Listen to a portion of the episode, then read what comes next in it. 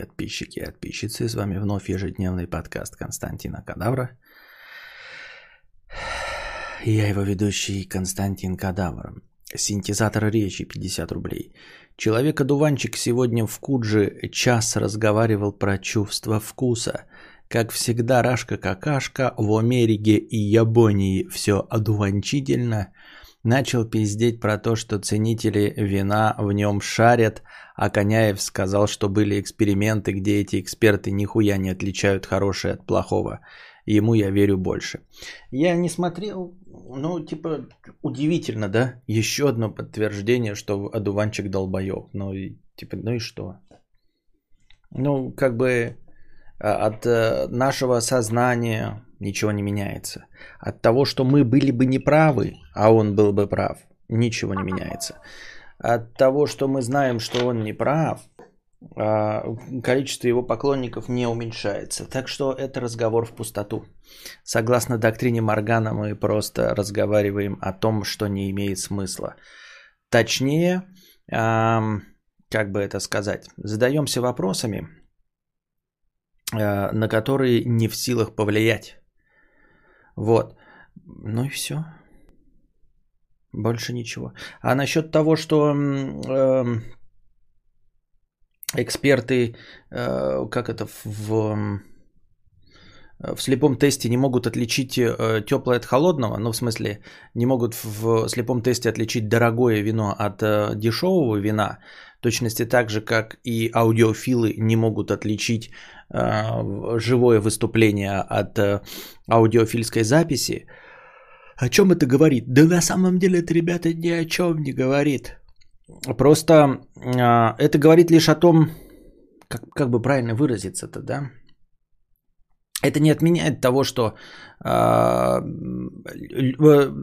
Адуванчик, конечно, не прав, что ценители вина в нем шарят. Э, не шарят. И точности также э, аудиофилы не шарят в звуке. То есть дело не в том, шарят или нет, а в том, что э, дорогое вино все равно должно существовать, хоть оно и не отличается. И, э, как бы это сказать, э, дорогие наушники или там дорогие колонки тоже должны существовать, и кабели с прорезанными путями для электронов тоже должны существовать за огромные тысячи нефти, э, потому что люди хотят этим пользоваться именно за большие деньги – вот. Хотя по факту ощущения не отличаются. То есть смотрите, какое дело. Мы пьем вино. И помимо того, что у вина есть вполне себе обычная функция донесения хмеля до крови, да, до мозга, и умершления клеток мозга, и у аудиофильства, вот у всех этих приборов тоже есть а, простая функция донесения звука до слуховых рецепторов – а, помимо этого есть еще визуальная часть. То есть мы смотрим на бутылку.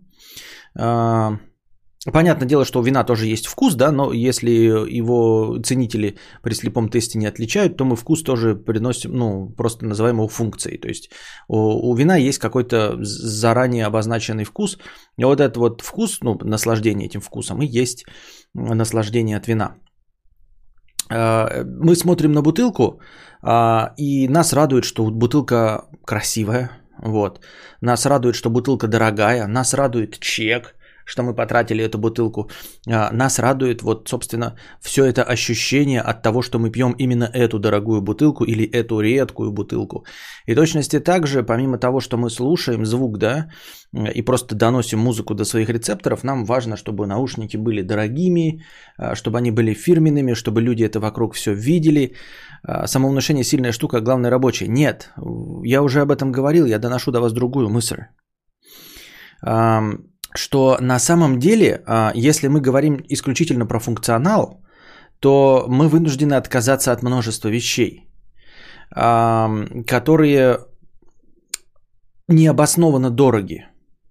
Ну, то есть, помимо того, что машины, которые довозят нас из точки А в точку Б, могут быть удобными, да, ну, там, например, какой-то там теплая сидулка, кондиционер и все остальное, а, достигая какого-то определенного уровня комфорта дальше роста нет. То есть, например, за 2,5 миллиона можно сделать максимально комфортную машину. А, понятное дело, да, что вот машина за 100 тысяч отличается от машин за 2,5 миллиона, но после 2,5 миллионов примерно, да, ну я так вот от фонаря говорю, в принципе мы достигаем максимального уровня комфорта езды, то есть э, функция а, перенесения из точки А в точку Б выполняется идеально. За что же мы платим дальше 10, 15, 20 миллионов за машину? А, если мы получаем какой-то уровень эм, предельно качественного звучания, например, за 5000 а, рублей, то за что же мы платим дальше за колонки, за все это остальное? Если мы получаем от вина тот самый вкус э, сгнившего винограда и получаем тот самый хмель сгнившего винограда за, грубо говоря, полторы тысячи рублей, то за что же мы платим дальше? Если дальше, в общем-то, мы не можем отличить при слепом тесте. А, я уже приводил пример а, и говорил вам, а что, за что мы платим дальше и что мы получаем. И дело не в самовнушении. А, короче, смотрите, ребята. Вот если вам завязать глаза и завязать руки за спиной, да, и вставить ваш член в старуху, вот, то член в старухе не будет отличаться ничем от членов Гальгадот. Понимаете? То есть, по сути дела, нам насрано что трахать вообще, да? А если мы возьмем жопу, например, то э, жопа стрёмного, жирного, вонючего, нехорошего мужика ничем не будет отличаться от э, жопы, э, ну кого там, Скарлетт Йоханссон, например, да? Но как только мы снимаем наушники, снимаем э, повязку с глаз и развязываем руки, нам вдруг в этот момент становится очень важно, чтобы наш член в этот момент находился не в волосатом мужике, а в гальгадот. Понимаете? И дело не в самовнушении, то есть вообще технически функция надрачивания письки выполняется абсолютно любой дыркой. Правильно? Тем не менее, э, мы с вами понимаем, и никто вот никто сейчас не скажет мне, что ему все равно э, в какое тело тыкать. Нет же, правильно? Так почему вы не можете смириться с тем, что другим людям абсолютно так же имеет значение, из какой бутылки пить вино? Все время, когда вы видите какого-то аудиофила, который говорит, что он получает большее удовольствие от э, звука через наушники за 120 тысяч рублей, и вы хотите над ним посмеяться, вы вспомните, что вообще-то у вашего члена ограниченное количество рецепторов. Понимаете? И точности также, дорогие дамы, вы тоже э, можете вспомнить, что у вас э, в манишке ограниченное количество рецепторов. То есть, по сути дела, вам насрать, трахает ли вас бомж или Райан Гослинг. Но в большинстве случаев вы предпочтете Райана Гослинга. Вот, и также большинство мужиков, несмотря на то, что член, ну, вот он только какие-то там фрикционные движения, сырость, мягкость, теплоту чувствует, в остальном, в принципе, вы можете трахать уродливых баб. Ну, уродливых по вашему мнению, потому что объективно здесь ничего не существует, никакого вкуса, понимаете? По вашему мнению, уродливых баб, а вы все равно предпочитаете красивых баб, хотя вашему члену насрать. А, э, э, инструменту спуска спермы тоже абсолютно насрать, в кого вы ее кончаете, понимаете? Тем не менее, абсолютно каждый из вас любого пола предпочтет, чтобы в них тыкали э, не просто каким-то членом, а членом Райана Гослинга, а мужчины предпочтут, чтобы э, э, пиздятинка принадлежала э, какой-нибудь Галь Гадот или Абелла Денджер, а не просто какой-то бомжихе с улицы. Вот, вы все время об этом помните, что на самом деле, если бы вы были честны, то вы бы тоже могли бы, в принципе, отказаться от красивых женщин и от красивых мужчин. Но нет, вы предпочитаете красивых женщин и красивых мужчин, которые стоят гораздо дороже бомжих. Правильно? Так почему вы осуждаете людей, которые покупают колонки, хотя получают тот же самый звук? Просто звук. Есть источник и есть получение звука. Все. Дороговизна наушников не играет никакой роли, вы скажете, в функционале донесения звука. Красота Гальгадот не имеет никакой функциональной необходимости в вопросах секса. Вот. И ухмылочка Райана Гослинга тоже не играет никакой роли. Тем не менее, вы понимаете, да?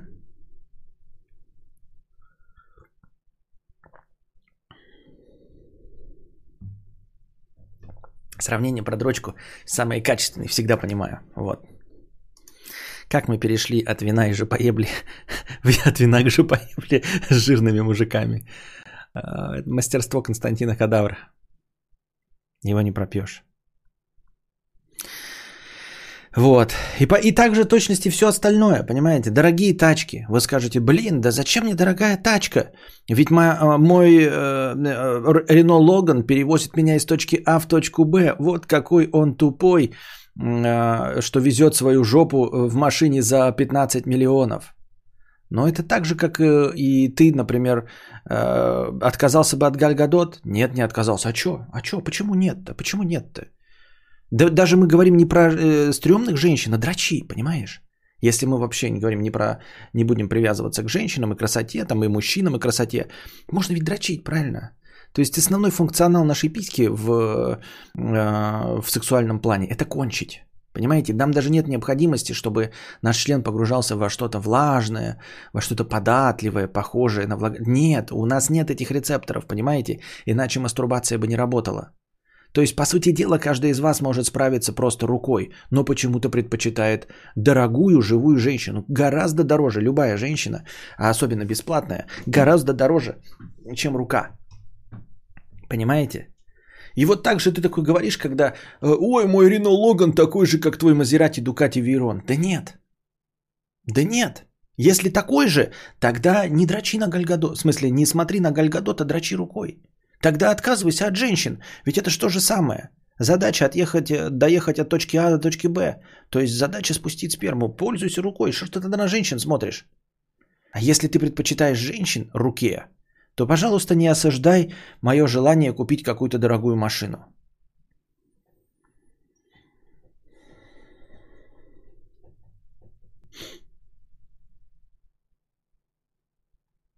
Константин, извини, не уловил твою мысль. Если не тяжело, объясни на примере табуреток.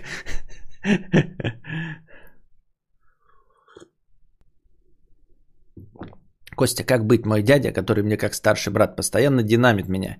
Когда ему было худо, он ко мне шел за помощью, а теперь нашел новых друзей и сливает меня при любой возможности. Ну, видимо, придется с ним распрощаться и все. А, возбуждение связано с визуализацией. Если видишь жирного мужика, то и стоять не будет. А, я тебе говорю про дрочку, ты же дрочишь, смотришь. Зачем тебе живая женщина? Дрочина, изображение Гальгадот. А когда она к тебе подойдет, настоящая Гальгадот, или настоящая женщина, ты скажи, нахуй ты мне нужна? Я прекрасно на тебя дрочу. Из точки А в точку Б я доезжаю и при помощи руки и твоей картинки. Это гораздо дешевле. Но ты ж так не сделаешь.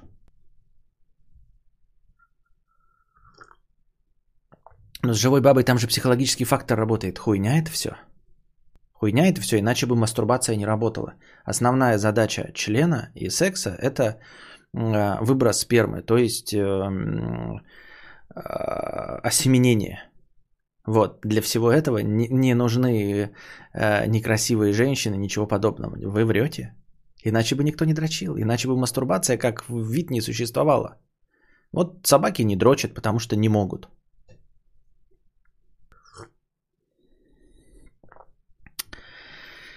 Такие дела.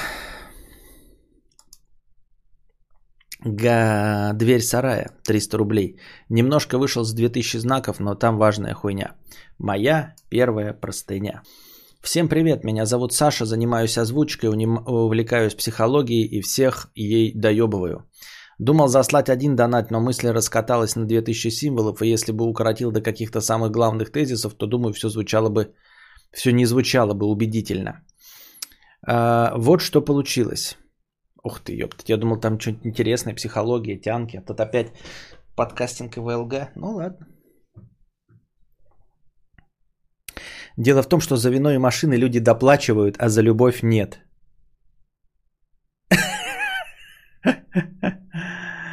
А за любовь нет. Ты знаешь, эм, некоторые люди предпочитают, мужского пола, предпочитают проституток, э, потому что они дешевле, чем бесплатные женщины.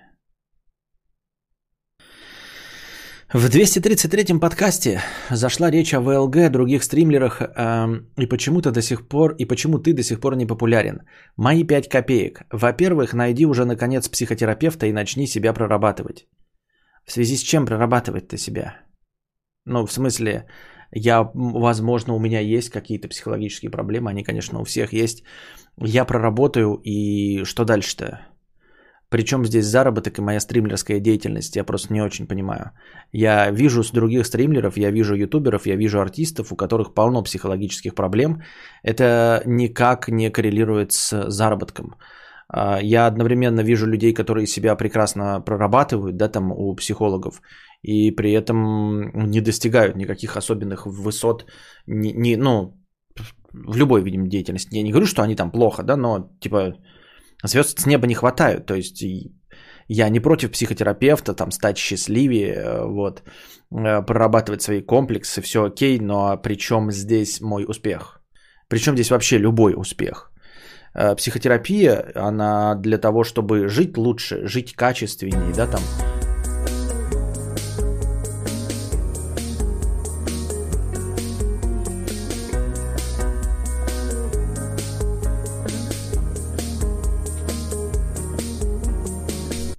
Плачу за любовь. Спасибо, Тимофей Быков, за любовь. Плачу за любовь. Так, спасибо большое. Вот.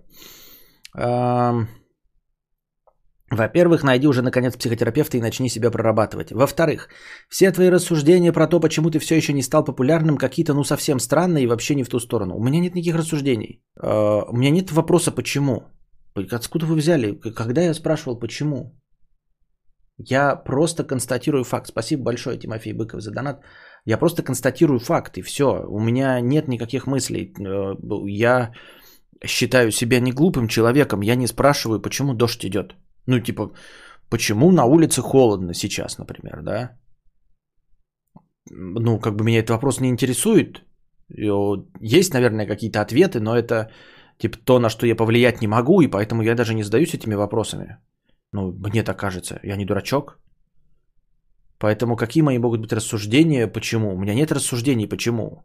У меня есть рассуждение просто, что я, э, возможно, не тем занимаюсь, что нужно заняться чем-то другим. Как я не понимаю.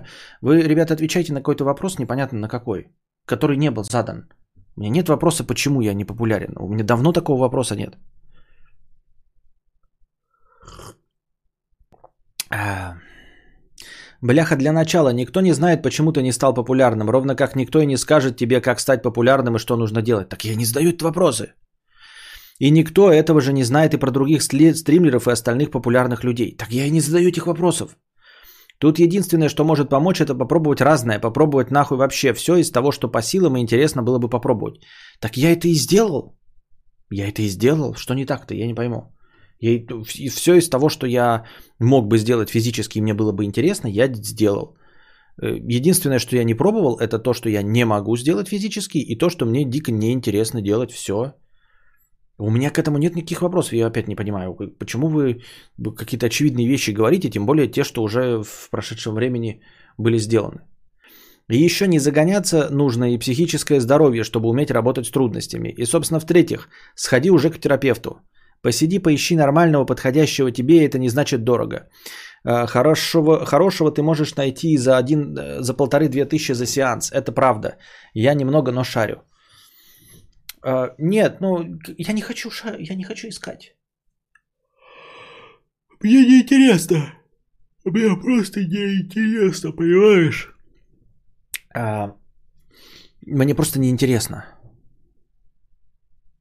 Я не знаю, чем мне может помочь психотерапевт. Вот просто, ну, типа, у меня есть э, вещи, которые в мире мне не нравятся. Я не знаю, чем мне может помочь психотерапевт. И, и все. Ну, типа, и я, как я уже сказал, не вижу связи между психотерапией и э, успехом. Вот. И э, ну, потому что у большинства людей, люди ходят на психотерапию и никакие не успешные. Равно как люди э, едут с катушек и успешные. Никакой связи нет. Почему я должен идти к психотерапевту, вообще понять не могу. Мне не интересно, я не хочу. Мне кажется, у меня довольно здравый взгляд на вещи. Нельзя сказать, назвать его позитивным, да, но и негативным нельзя. Но я, как я, я считаю, он реалистичный. И, ну, что мне психотерапевт может э, включить этот, при помощи, как называется это, гипноза убедить меня в том, что не включать поворотники это нормально? Что все люди, которые не включают поворотники, это нормальные и хорошие, и нужно желать им добра, что ли? Да нет. Ну, типа, я не знаю, вот, я просто, это пример, как обычный, я, я миллион раз его привожу, потому что это объективная реальность. На дороге мудаки, потому что не включают поворотники. Причем здесь психотерапевт?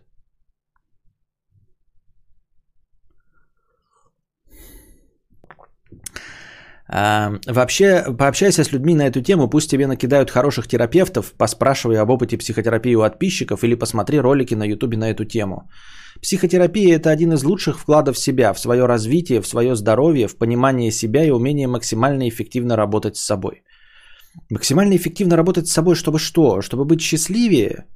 Так я, в принципе, не, не, не жалуюсь на счастье-то. Я говорю, мне не нравятся вещи в мире, объективные вещи в мире. Как мне работать с собой, я не понимаю, если люди не включают поворотники. Я-то тут при чем? При чем здесь я-то? Как мне с собой работать с этим? Ну, блядь, ну, ну обработай меня, ебать. Чтобы люди включали поворотники. Что-то я не, не, вообще не всекаю. Иди уже и сделай это не ради себя хотя бы, а ради ребенка, жены, да и даже зрителям будет от этого лучше. Мне кажется, что твое психологическое здоровье или как минимум более высокая осознанность напрямую повлияет и на развитие твоего творчества.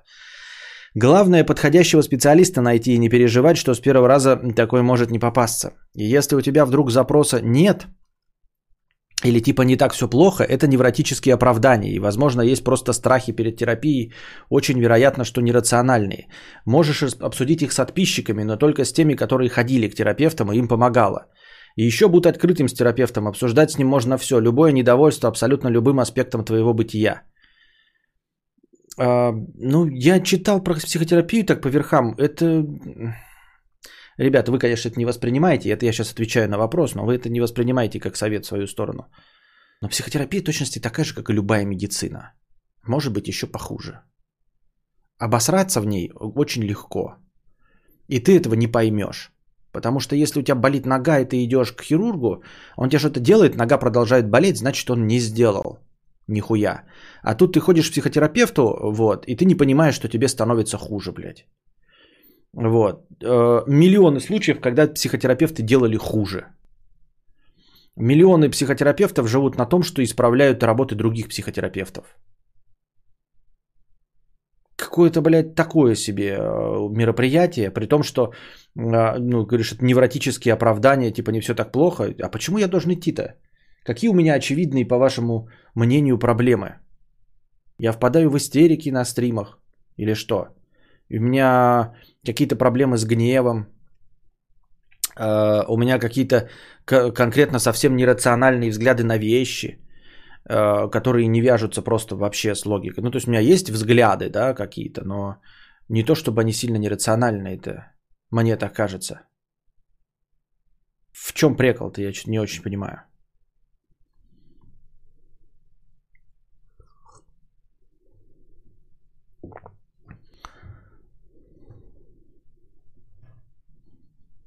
Найти хорошего психотерапевта пипец как сложно. Да, будешь ходить к, к людям и, и э, этот, ну, блин, я люди здесь анально огораживаюсь я, да, и то нормальных людей, я не уверен, что каждый из вас нормальный. А тут приходишь к человеку, ну, серьезно, в современном мире я пойду к психотерапевту и найду человека, который будет нормально... Э... Серьезно, вы думаете, можно найти, блин, хорошего психотерапевта так, чтобы эта вот овчинка стоила выделки?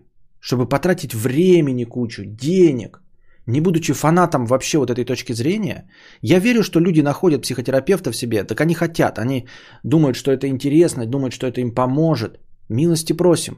Есть люди, которые думают, что им гомеопатия помогает, пьют гомеопатические таблетки, им это помогает. А мне-то это нахуй. Ну вот мне не надо. Вот, я отношусь к этому скептически. Я не найду, я просто потрачу время и деньги, чтобы... Э, что? Я просто представляю себе, у меня э, довольно передовые взгляды на вещи, ну вообще в современном мире, для нашей консервативной страны. Серьезно?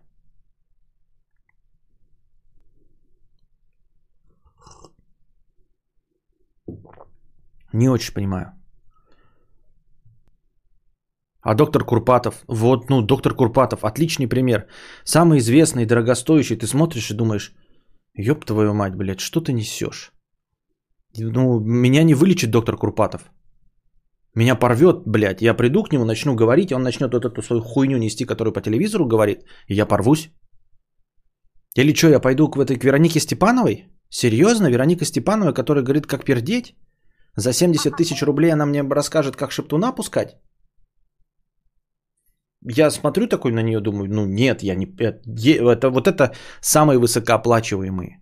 Лобковский интересный, юмор прикольный, смешно, классно. Хочу ли я к нему идти? Нет, спасибо. Нет, я не разделяю его взглядов. Ну, то есть он говорит то, что противоречит вообще, э, по моему мнению, э, здравому смыслу. И что?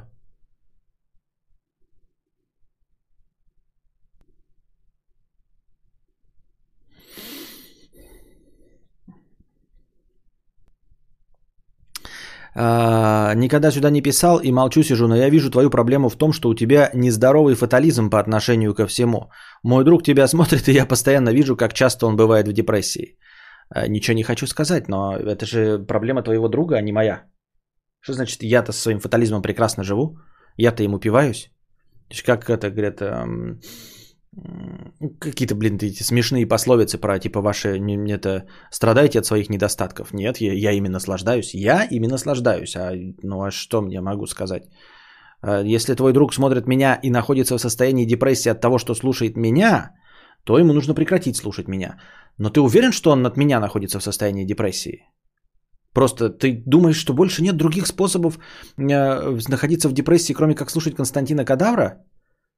Я, получается, ваша черная дыра в стене, да, которую вы прикрываете э, портретом Риты Хейворд. Серьезно? У меня есть впечатление, что часть людей здесь сидит ради веселья, угара э, и веселых подкастов. И прям видят во мне ну, веселого, забавного, интересного, ну не то чтобы весельчака, конечно, но такое себе – это как э, я, ребята, классика, да, как будто специально подготовил. Я, ребята, вот этот стакан. Э, часть из вас считает, что он наполовину полон. Э, часть считает, что он наполовину пуст.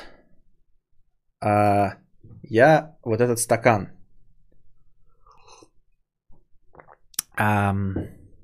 это вы видите и вы решаете, наполовину полон я или наполовину пуст. У меня все хорошо. Я стакан. Я горчичка. Я горчичка. Я солдат, недонуженный ребенок войны, я солдат. Мама, залечи мои раны. Так подождите, депрессию не тут раздают? Видимо, не здесь. Есть подозрение, что не здесь. Есть подозрение, что депрессию раздают за окном, а не в экране монитора. Как может быть депрессия, когда смотришь кадавра, вон даже снежинки падают, да.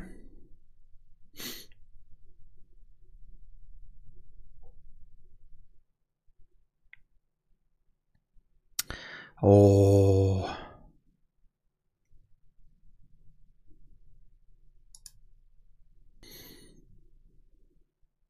Приведи пример глупости от Курпатова, я не формата, я не фанат, просто для примера. Я не помню, в смысле, я не хочу сказать, что он глупый, я хочу сказать, что я с ним не согласен. Я не могу слушать человека, с которым я не согласен. Вот о чем речь, понимаешь, Корбин Далс. Я не говорю, что он глупый или глупость несет. Он может сказать просто, ну, я слышал его мнение, и я с ним не согласен. Поэтому а, для меня человек, эм, у которого другое мнение, не авторитетен для меня, понимаешь? Вот в чем проблема. Я приду к психологу, да, психиатру или к кому-нибудь и скажу, например, да, какую-нибудь вещь крамольную, совершенно, совершенно крамольную вещь, которую мы, конечно, осуждаем, но какую-нибудь абсолютно еретичную вещь, например, что гомосексуалы тоже люди и все нормально у них. А он скажет нет. Вот. И, и это вроде бы меня не волнует, потому что я не гомосексуал, мне все равно, да, ни одного знакомого нет гомосексуала, вообще все равно. А, но понятное дело, что я этого человека больше слушать не буду. Ну, то есть он не может мне ничего сказать адекватного, понимаешь? То есть и для того, чтобы псих... я послушал человека, он должен быть э, авторитетом в моих глазах. А он не может быть авторитетом, если он говорит такое. Вот и все.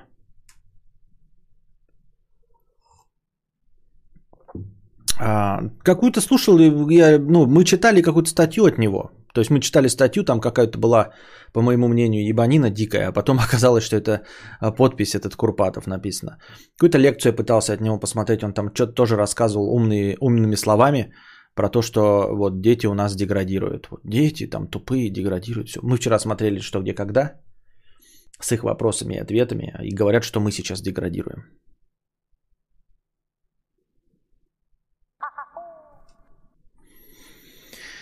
Я солдат, недоношенный ребенок войны, я солдат.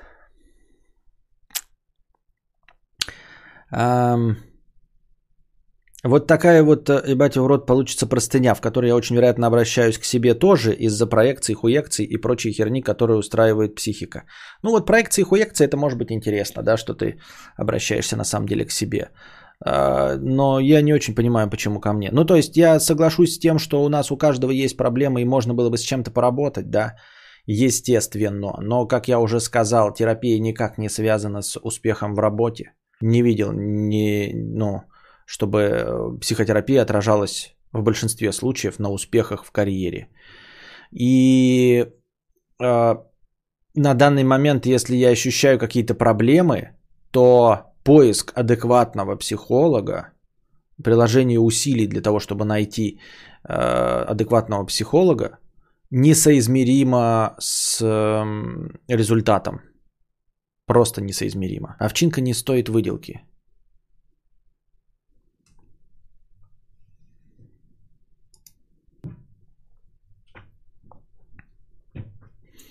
Я так думаю.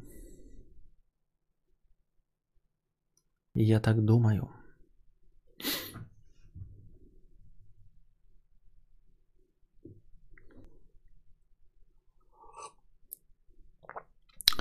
Так. Серый день 50 рублей. Как терпеть токсиков на работе? Раньше общалась с мужским коллективом, как перешла на сторону женской дружбы, причем на сторону, идущую против стада, ты стала автоматически объектом принижения и унижения. Сейчас наглядно увидела, как все друг друга поливают грязью, примыкают к стаду из-за боязни, боязни давления.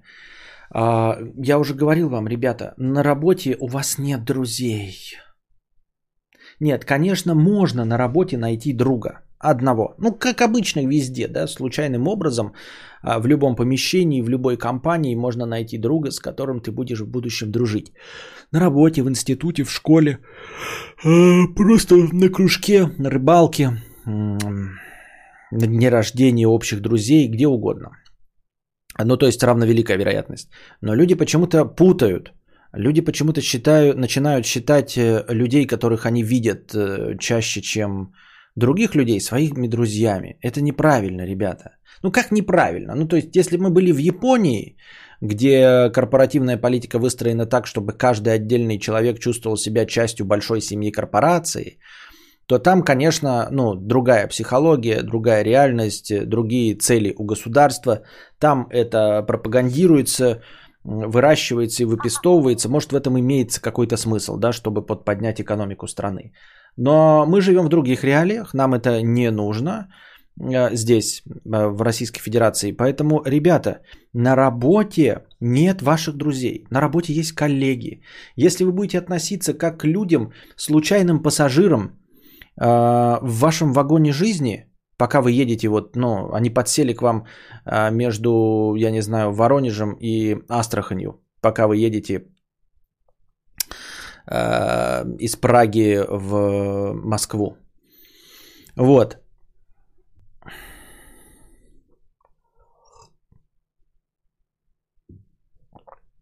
Поэтому, а, о чем я говорил? Я запутался. Так вот, коллеги по работе это не ваши друзья. Если вы будете относиться к ним как к коллегам по работе, как к пассажирам, э, едущим рядом с вами какое-то время, и понимать, что они вам друзьями не становятся, то вы не будете от них ожидать поведения ваших друзей и, соответственно, не разочаруетесь в них, когда они вполне себе логично не будут поступать как друзья. Вот и все. Вот и все.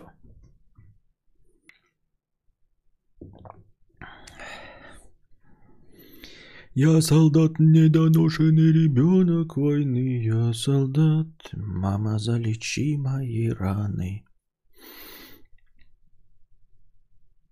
Какой был ответ про тело паразита? А, ожерелье, а, жемчужины, жемчужины, ожерелье, жемчужины, ожерелье, да. Вот.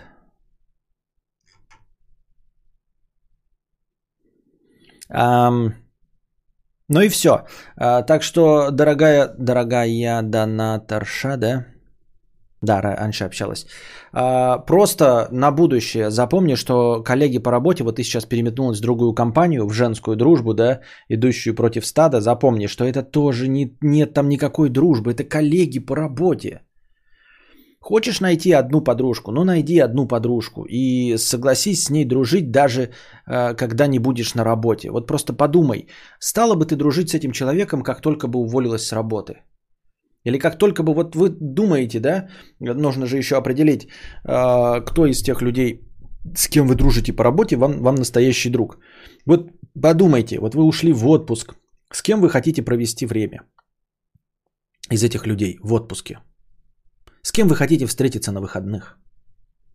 Еще ответьте себе на вопрос, кто из этих ваших друзей на работе захочет встретиться с вами, когда они уволятся или когда вы уволитесь с места работы. Если такие есть, то у вас есть вот перспективы дружбы с этим человеком. Но в большинстве случаев вы вдруг обнаружите, что вы такие, вот мы, значит, каждую пятницу с коллегами хуярим, блядь, водку. Вот мы по выходным ездим на рыбалку. А вот у нас, ну и компашка у нас там из четырех человек. А вот у нас еще есть, эм, был пятый человек, Сигизмунд, и он уволился, и, и он с нами не ездит на рыбалку, и мы его ни разу не звали. А если я уволюсь, то и меня, наверное, тоже не будут звать на рыбалку. Если я уволюсь, я не захочу с ними ездить на рыбалку. Значит, это коллеги по работе. Я не говорю, что вам нужно отказываться от э, поездок на рыбалку или совместных попоек. Нет. Э, обязательно, что общение, в чем плохое? Это приятели, хорошие ваши временные знакомые. Но ожидать, что если подвернется случай подсидеть вас по карьерной лестнице, они эм, вспомнят о дружбе с вами, было бы глупо. Вот, поэтому не ожидайте от этих людей ничего. Они ваши приятели и все. Ну, просто знакомые временные. Одноклассники. И главное, что у всех людей есть в этом опыт. Вот у вас же были прекрасные друзья в детском саду. Сколько вы дотащили до себя друзей из детского сада? Нисколько. А ведь, ведь с ними тоже дружили. Значит, это не были ваши друзья, это были коллеги. Это были вынужденные ваши э, сопассажиры, с которыми вы вынуждены были находиться в замкнутом помещении э, каждый день. В школе, пожалуйста, 11 лет. Э, у нас такой дружный класс, не разлей вода. Через 5 лет никто ни с кем не общается. Только друзья ВКонтакте и все стоим, и то желательно было бы всех удалить. А некоторые сразу после школы всех удаляют и забывают как страшный сон.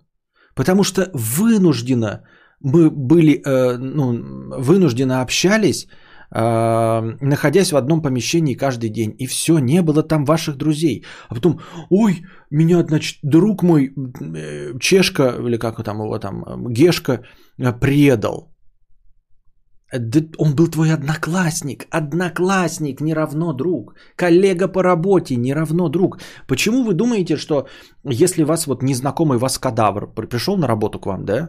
Вот, например, а, ну, не находится в твоей компании, ни в женской, ни в мужской. Вот я начну вас сразу такой, э, ну, вызывает нас там планерка, директор говорит, э, а кто у вас там виноват, кто хороший? Я вот возьму на тебя, да, дорогая донаторша, и покажу, говорю, вот она плохой работник.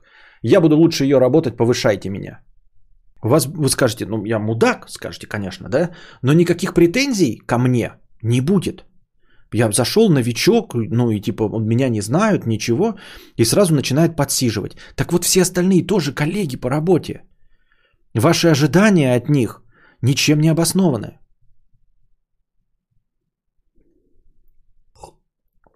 а последние несколько отпусков проводил с друзьями э, с работы. Так это вот, э, и постоянно с ними вижусь. В чем секрет? Мы работаем в разных отделах и почти друг друга не видим. Так это просто друзья случайным образом у тебя работают на работе, о чем я и говорю. Это не, не твои коллеги по работе, ты с ними даже в разных этих живешь. Я зашел новичок, давайте без этого. Да.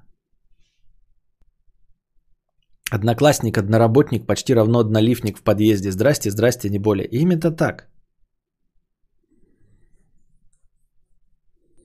Как стал смотреть регулярно кадавра, не только с коллегами не хочу встречаться, но и с друзьями перестал.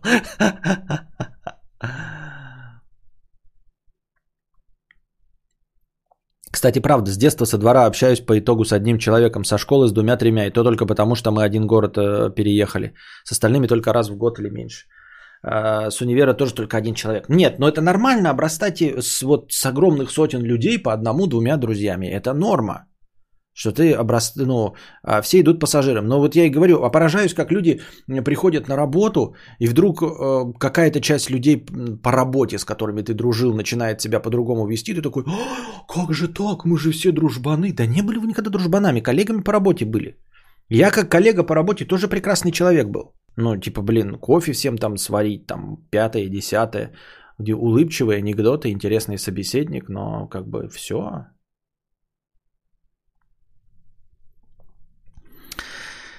Весной военные США признали НЛО 50 рублей. Весь интернет такой, дурачки не означают, что пришельцы. Ок, а что тогда? Абсолютно неизученные природные явления, которые в теории могут оказаться разрешительными.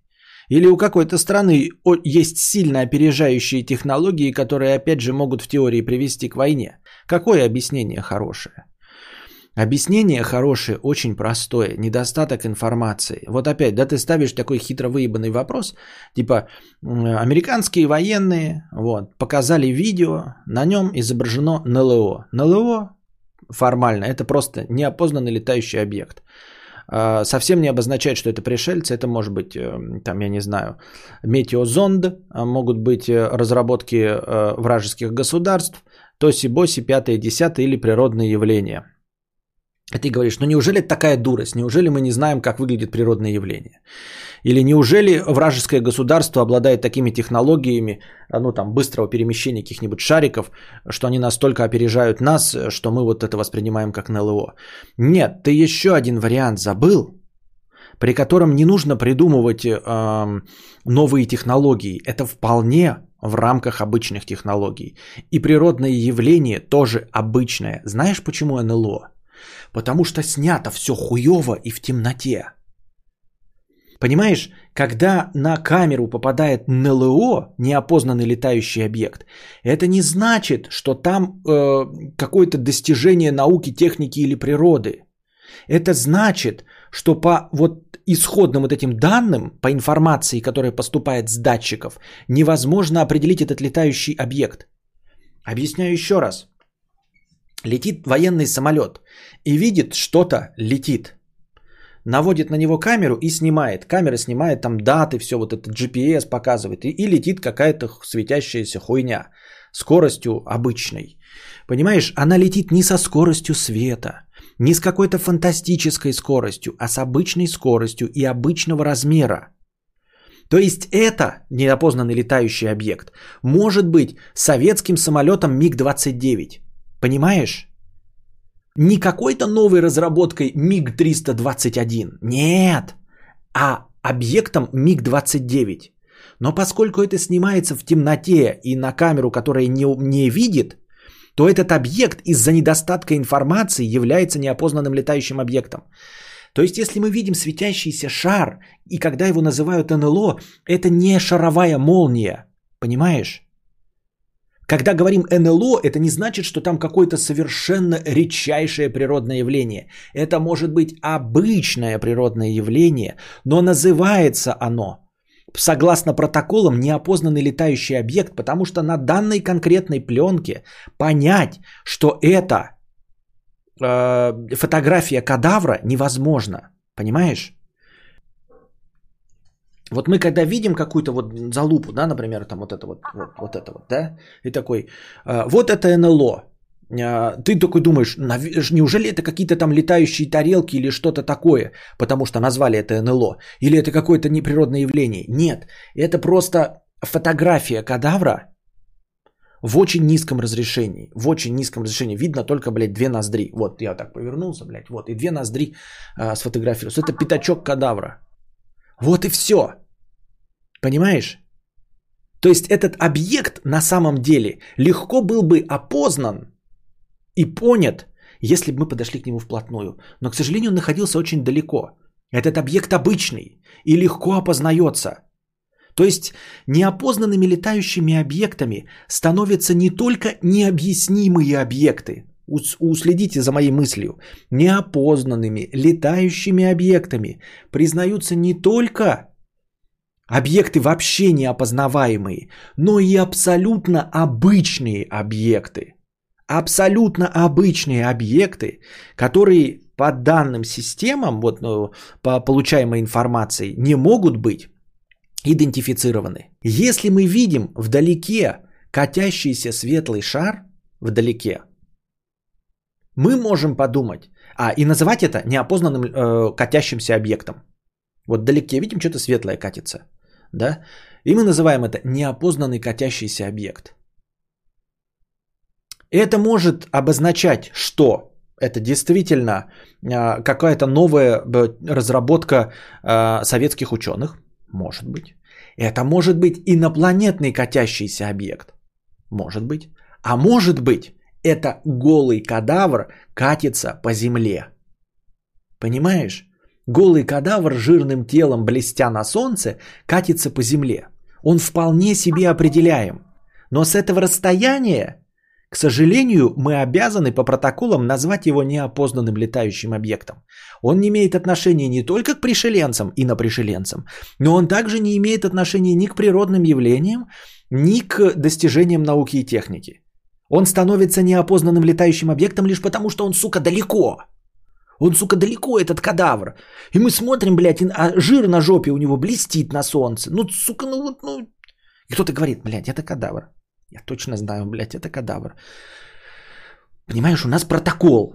Я вот смотрю и не вижу, блядь, что это кадавр. Придется написать неопознанный летающий объект.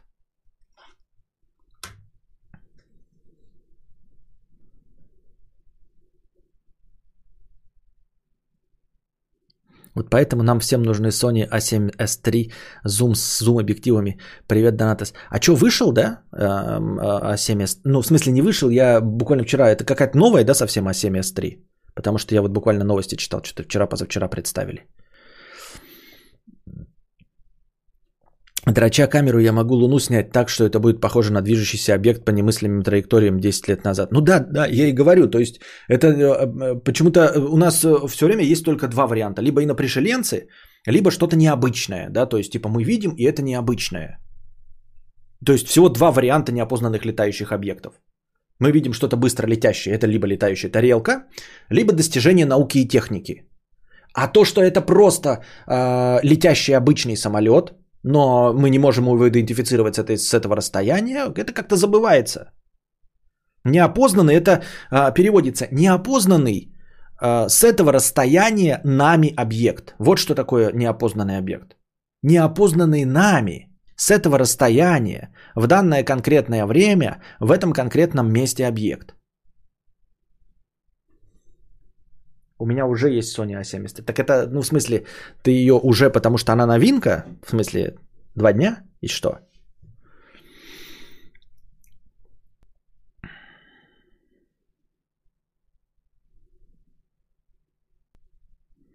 Кстати, интересно, что про НЛО говорят, как правило, отставные маразматичные летчики. Дядя Ваня, полковник летной школы психбольницы номер один. Ну и Гречка там пару раз. Ну, Гречка ты сказал, если я правильно помню. Это он же в интервью говорил, я с ними выпивал. Там же явно понятно. Он говорил вот именно в значении неопознанный летающий объект, да просто ты видишь и не можешь опознать. Все. Да, у меня на две недели 4К 120 FPS вся залупа. Ну и что, трескается лицо? От качества. За, за, заливал уже в 120 FPS что-нибудь? Надо прямо записать в 120 FPS и выложить именно в 120 FPS на YouTube, чтобы люди со 144 герцовым монитором вообще... А прикинь, да, со 144 герцовым монитором, и они запускают 120, это же вообще, то есть мы 60 воспринимаем как слишком реалистичная картинка. Вдвоем. А, в играх-то можно, да, 120, но ты знаешь, что мир нереальный. А если видео в 120, не замедлять, а это именно видео в 120 на 120 герцовом, 144 герцовом мониторе, это же пиздец такой посмотреть. Бля, так стрёмно, наверное. Смотреть на 144 герцовом. Нет, под замедлять 4 раза это понятно, это скукотища. Нет, чтобы именно смотреть в 144, понимаешь? То есть у тебя вообще не будет э, этого э, движения в кадре. Ну, в смысле, размытия не будет вообще. М- максимально плавное. Я бы хотел посмотреть на снятую картинку, снятую в 120 и показанную на 120 герцовом. А, а что алерты букашки идут, а я не выключил их, да? А, блин, блинский. Сейчас, подождите. А что вы нормально не написали, что у нее алерты не выключены? Во, удалил.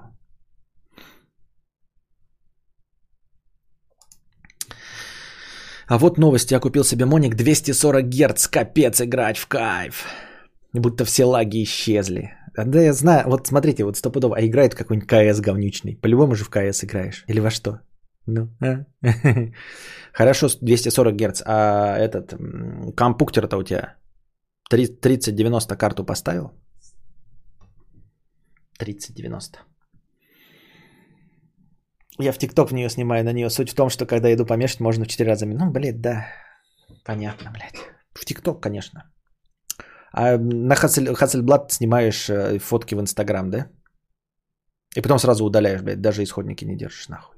Нахуй надо, блядь. Не, даже не Хасельблат, надо какой-нибудь, блядь. Какие есть там камеры, которые с 120 мега, мегабайт, нахуй? Э, мегапикселей какие-нибудь, блядь, эти Среднеформатники какие-нибудь, блядь, цифровые, с цифро... среднеформатники с цифровым задником, нахуй, снимаешь, а потом фоточки выкладываешь только в Инстаграм. И даже не в Инстаграм, а в Телеграм выкладываешь. В Телеграм фотки и в WhatsApp э, кидаешь фотки, чтобы они пережались еще. Э, с вот этим дебильным пережатием каждого мессенджера. Вот это охуительно было бы, блядь, заебись. Ну, 120 выдает, но уже заказал 3080. А что не 3090? Че как лох-то? Зачем нужны 240 Гц, если человеческий глаз видит 24 FPS? Согласен, справедливо.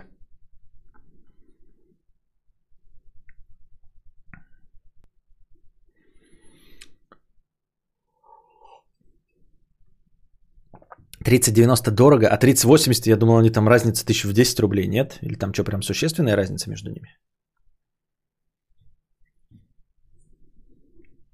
Так вы только сейчас догадались, что это донаты были. Это наш вчера совместный стрим, он же шел с одном, и я поэтому добавлял ее донаты.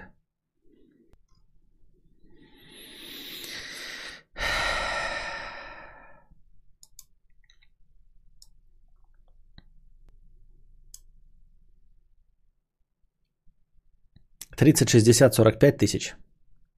А дальше? Предлагать Предлагатель предложений, сука. Предлагатель предложений, 300 рублей. Простыня текста. Предлагатель предложений. И опять наша любимая рубрика «Как Константину Кадавру э, сделать его стримы супер популярными, несмотря на то, что он никого не спрашивал». Берите плойку, а не ебитесь. Ты чё, сука, я тебя сейчас, блядь, забаню нахуй. 100к и 170. А, ну это существенная, конечно, разница. 30, 80, 90, а 30, 90 от 150, нихуя себе, вот это, блядь, и риски, кис-киски.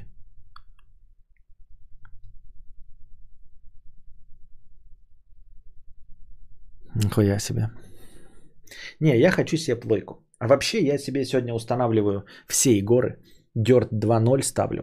И Гран Туризма. И руль у меня есть. Я хочу с руля поиграть. Так давно с руля не играл. С, ру, с, руль, с руля.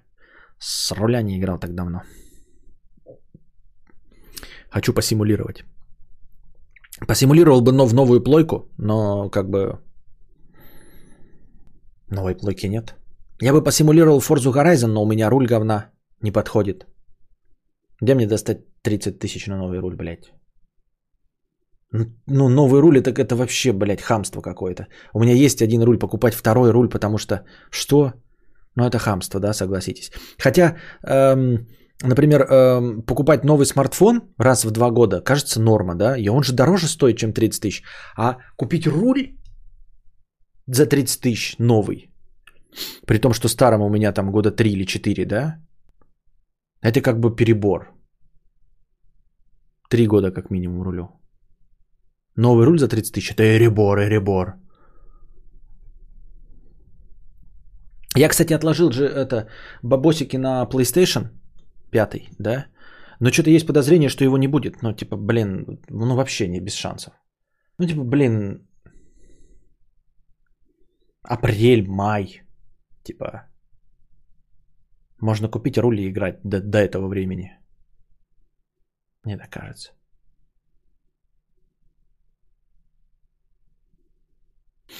Помню, у меня отдерто горело. Смартфон ты продаешь. Я не продаю. Я ничего не продаю. Несколько идей по улучшению стрима. Или давайте сначала разминку очка устроим, а потом э, сразу же вернемся к предлагателю предложений. 20 а, минут.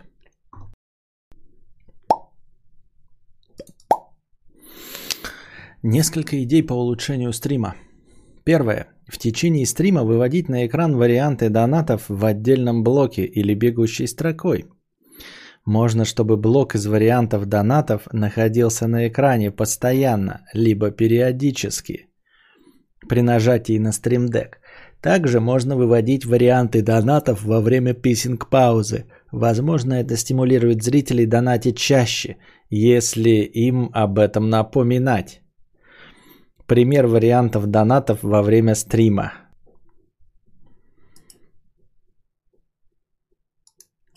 Сейчас я покажу вам пример этот. Пример вариантов донатов во время стрима. Вот так рекомендует нам человек сделать. Э, выводить варианты донатов. Спасибо за первую идею. Вот. Ну, в принципе, все достаточно минималистично, мне кажется. Вот. Все понятно, в принципе. Все читабельно. Вот. Отель Де Флореро. Возврат часов. Так. Слад-детектор. Понятно. Понятно. 10 из 10 идея, как я понимаю, да? Второе. Внедрить новые варианты донатов. За отдельные суммы ты будешь делать какие-то небольшие действия, которые не требуют от тебя много сил. Ну, допустим, за 110 рублей сердечко руками и улыбка губами от кадавра. Улыбка губами. Спасибо. За 220 рублей фирменный плевок в лицо от кадавра в недоброжелателя, которого укажет донатор. За 440 рублей позитивная мудрость от кадавра в сторону донатора. Например, дорогой донатор, у тебя все получится. Тише едешь, дело мастера боится. Ты просто зайка, держись, молодец. Зачем это нужно? Да просто для внедрения нового ради нового – по той же причине, по которой iPhone и Nike стимулируют потребление своей продукции, выпуская новые модели, которые не особо отличаются от старых, но иначе ничего не продать.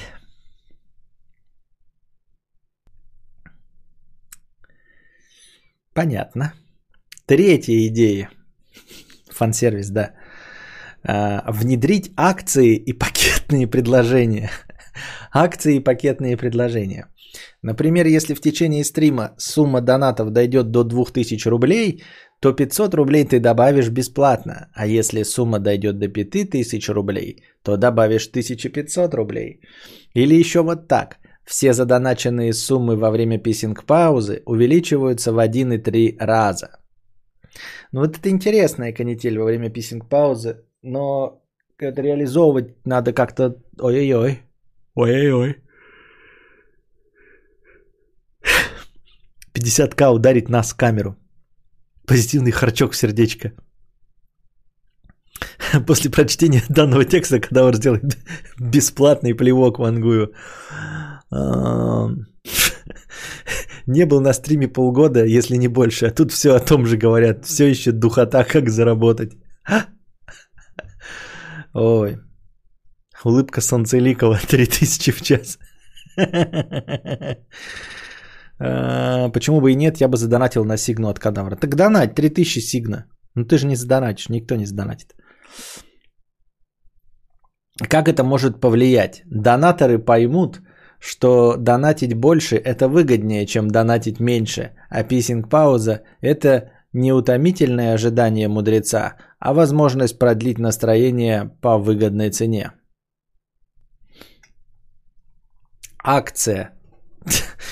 Так, тут даже э, человек не это не, не хотел сказать, что постарался, постарался. Вот смотрите, видите, акция, блядь, хуякция тут. Про Панаму читали? А что про Пан... что в Панаме? Четвертое. Обновлять, объявлять номинацию за лучший донат в конце стрима. По окончанию стрима ты объявляешь лучший, интересный, душный или какой угодно другой донат. Если это не сложно технически, то сопроводить это звуком аплодисментов на заднем фоне. В принципе, это реализуемо легко, но мне кажется, что эта идея говна, потому что а кому это надо? Ну типа, кому надо соревноваться за звание лучший донат среди 324 зрителей? Это какой-то что? Ну, то есть, ладно бы по телеку, Урганта в шоу, да, за лучший твит, а тут за что бороться-то? На то и напороться? Зачем это нужно? Возможно, это простимулирует донатить чаще и больше оригинальничать в донатах. Плюс это приблизит стримы к формату развлекательной передачи, в которой в начале и с вами и я, его ведущий Константин Кадавр, а в конце приз за самый душный донат получает донат Протян и KFC. Поздравляю. Это можно, да, и даже аплодисменты сделать и все остальное. У меня просто немножко сомнения, что это кому-то нужно – а, Алина пишет, а мне кажется, это неплохой байт на донаты. Как, какой, как, как, какой именно? Хрустальный атом. Не, харчок.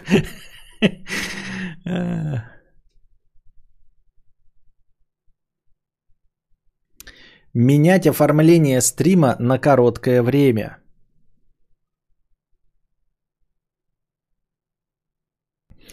А, за донат.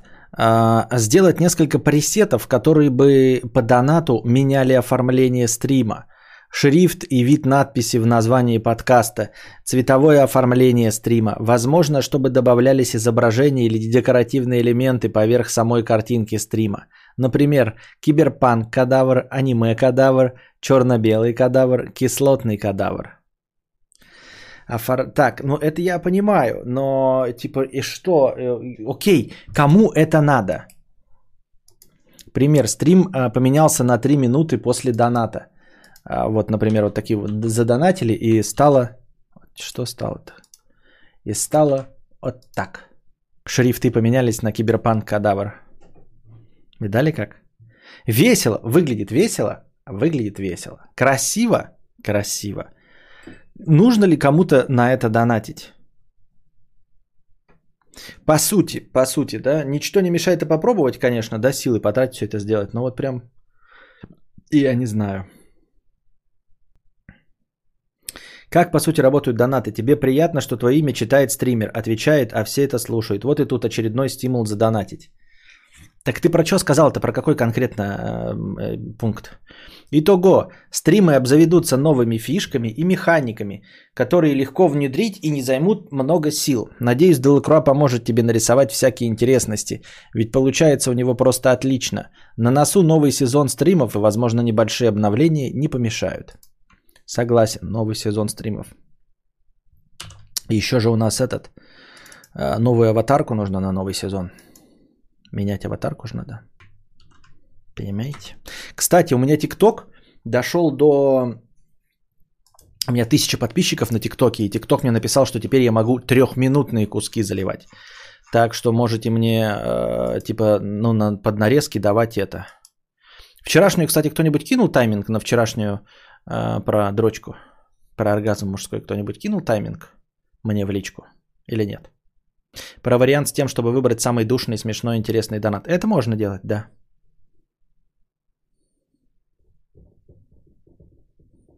Шрифты в Саратове лучше Comic Sans для стрим. Ну да, Comic Sans, конечно, всегда лучше. Кислотный кадавр, хей, hey, кислотный people, хей. Hey. Идея, топ-донатор может дать итоговое название прошедшего стрима, например, сезон 6, эпизод 225, Татарстан 2077. Смотрю с отставанием идеи насчет душноты мест. Нет, душ, не душнота, а просто какой-нибудь выдающийся донат, там душный или наоборот самый интересный, объявляется в конце стрима.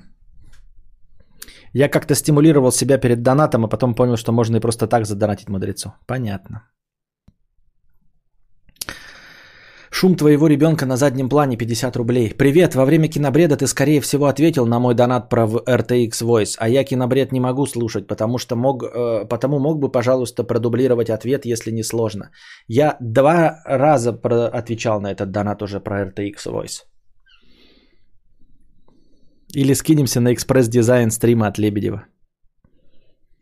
Вы хотите 100 тысяч скинуться вместо того, чтобы на стрим хату скинуться на экспресс-дизайн? Я вот на старый стрим зашел, а там ты на весь экран, э, вот это были времена. И, а ты же в ТикТок все равно э, отрывки заливаешь, там вертикальные. И чё?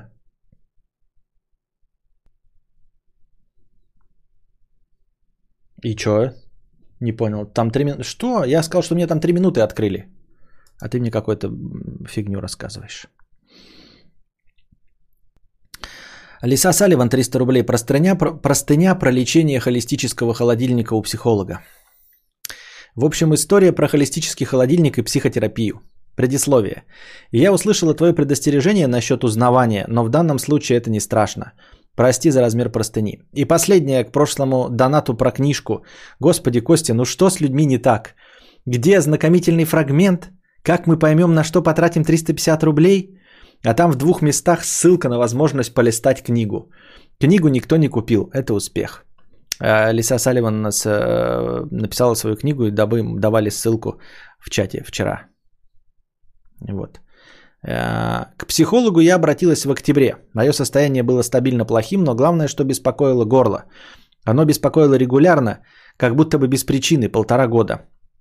Сначала я, конечно, думала, что это ОРВИ или ангина, но подозревать психосоматическую природу заболевания начала после того, как сходила к лору и отдала Туеву кучу денег на так называемое промывание. Это когда тебе с принцовкой брызгают в горло и предлагают сплевывать. Длится 2 минуты, сеанс 800 рублей. Нужно не менее 5 сеансов. Лор прописала мне всякую фигню, в том числе родниковую воду и все такое прочее. И смотрела так загадочно, что даже я, наивная доверчивая девица, стала что-то подозревать. К сожалению, в России не принято говорить пациенту, что он ипохондрик, и его болезнь, скорее всего, психосоматическая. А догадаться об этом изнутри, поверь, никак нельзя, потому что у тебя правда болит. То есть в горле моем реально начались хронические э, ангина, что, как оказалось, явление у таких нервных, как я, распространенное. Убери множество с Татарстаном.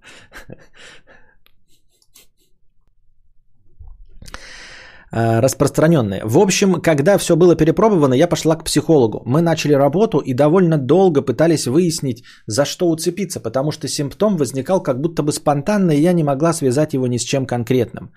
На одной из консультаций я предложила использовать метафорические карты. Слышала про этот метод, мне он казался очень интересным. Люблю искать смыслы на пустом месте. В общем, мы сделали расклад картинка. Я надеюсь, там ты меня не этот не послала не, не в жопу. Ну, в смысле, не, не спам какой-то прислала мне. Дикий. Что какая-то картинка. Ну ладно. В общем, мы сделали расклад А, она обрезана, потому что для повествования важны только эти три карты. Коротко о методе. Тебе выдают одну или несколько колод специальных карт с картинками. Психолог задает вопрос, говорит, сколько нужно вытащить карт и каким способом. В открытую или в закрытую. Дальше нужно рассказать, что ты видишь на картинке и как это связано с заданным вопросом. А, в общем, метод для гуманитариев. Я такое люблю. Еще раз. Психолог задает вопрос. Говорит, сколько нужно э, вытащить карты, каким способом, в открытую или в закрытую. Дальше нужно рассказать, что ты видишь на картинке и как это связано с заданным вопросом.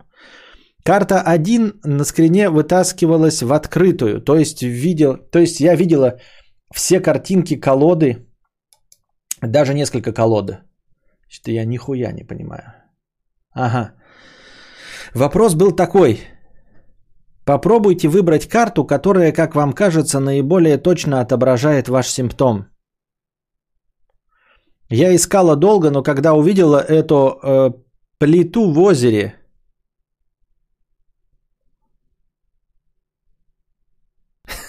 Это как над, кар... над картошкой дышать, только бесплатно. Я, подождите, что-то я пытаюсь уловить, и мне что-то не получается.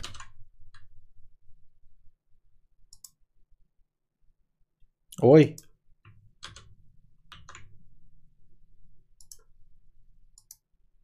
Во. Итак, еще раз. Коротко о методе. Тебе выдают одну или несколько колод специальных карт с картинками. Психолог задает вопрос, говорит, сколько нужно вытащить карты, каким способом, в открытую или в закрытую. Дальше нужно рассказать, что ты видишь на картинке и как это связано с заданным вопросом. Карта 1 на скрине вытаскивалась в открытую. То есть я видела все картинки колоды. Э, даже несколько колод. Вопрос был такой. Попробуйте выбрать карту, которая, как вам кажется, наиболее точно отображает ваш симптом. Я искала долго, но когда увидела э, эту плиту в озере, это вот внизу, видимо, плита в озере. Видите, внизу картинка плита в озере поняла, это оно. Впоследствии я назвала ее холистическим холодильником, потому что суть у этой плиты для меня абсолютно та же.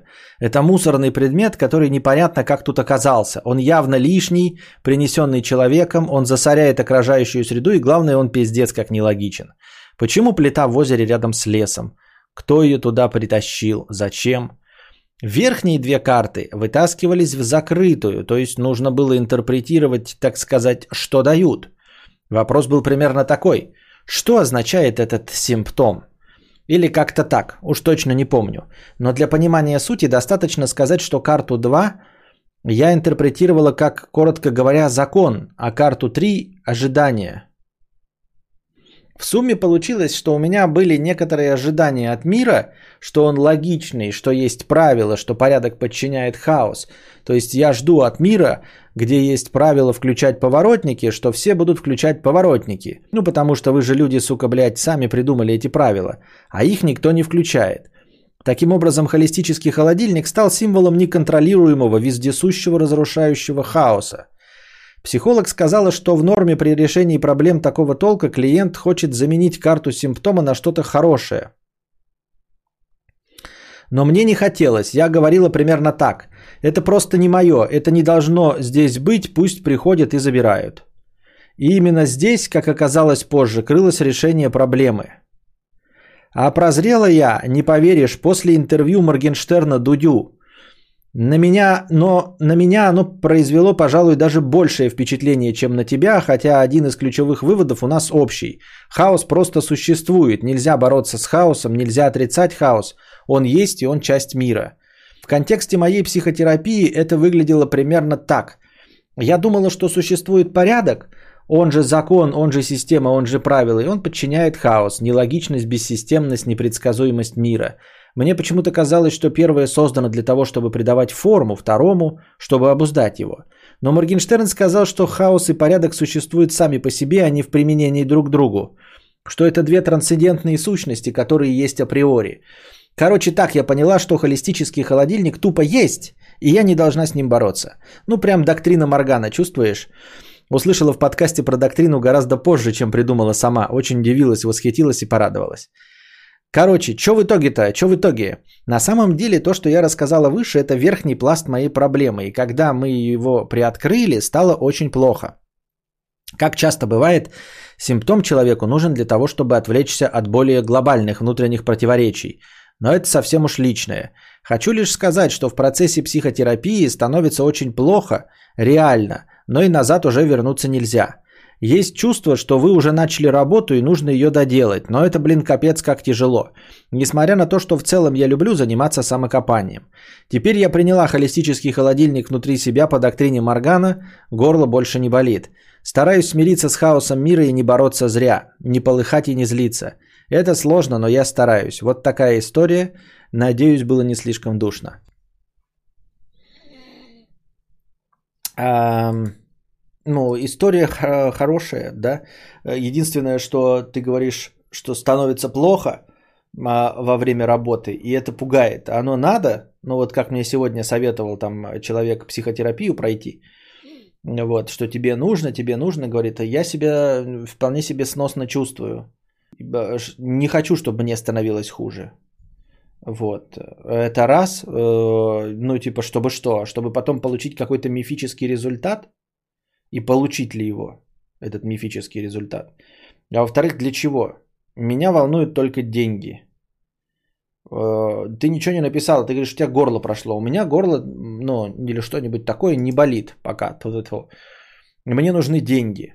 Ты не написала, что деньги приходят. Вот как-то я не знаю, для чего мне э, идти, насиловать себя, чувствовать себя гораздо хуже во время лечения, чтобы что?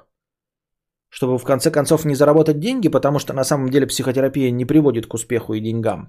Поэтому я вот в своих реалиях очень сомневаюсь, что мне хочется это все пробовать. Во-вторых, интересно, да, что ты сказала какие-то там вот эти маниматические карты, или как ты их там назвала, сказала психологу, и он такой, а давай, да? Ты говоришь, ты написала, что сама предложила эту маниматические карты или какие-то там карты. И психолог согласилась. Мне что-то такое кажется, что ты прям нашла какого-то психолога, который такой, ну давай там типа этим методом. А что если бы она этим методом не владела? И чтобы она сказала, ой, это туфта, иди в очко. Ну то есть как это ты предложил, и психолог согласился этот метод, да? И он же должен им владеть, он же должен им поработать, а он типа сам взял и согласился. И почему ты решила, что он правильно интерпретировал все это? Ну, ты приходишь к человеку, да и говоришь, а, а пожалуйста, а мне сделайте э, клизму безболезненную при помощи э, телекинеза. Э, не телекинеза, а гипноза. А вот конкретный данный психолог не владеет гипнозом. Ну и как?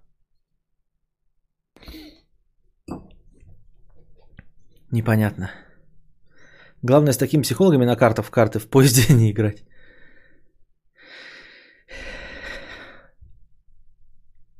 Ой, это туфта, иди в очко. Вы точно психолог.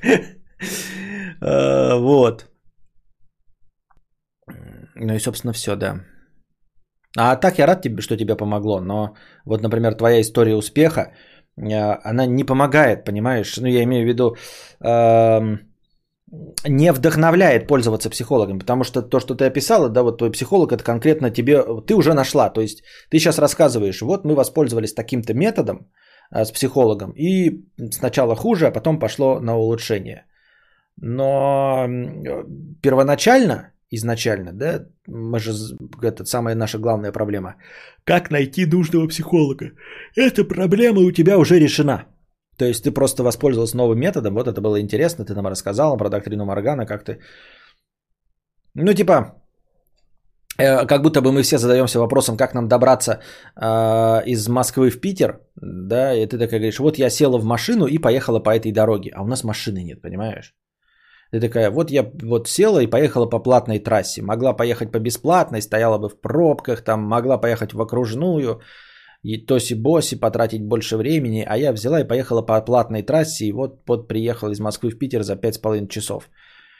И мы такие, а с чего началась твоя поездка? Ты такая, я вышла из дома и села в автомобиль, который у тебя уже есть. Вот. А у нас автомобиля нет. И мы такие, ну, типа... Не то, чтобы мы жалуемся на нехватку автомобиля, мы просто говорим, что твой опыт, он прекрасен, но он подразумевает, что автомобиль у нас уже есть.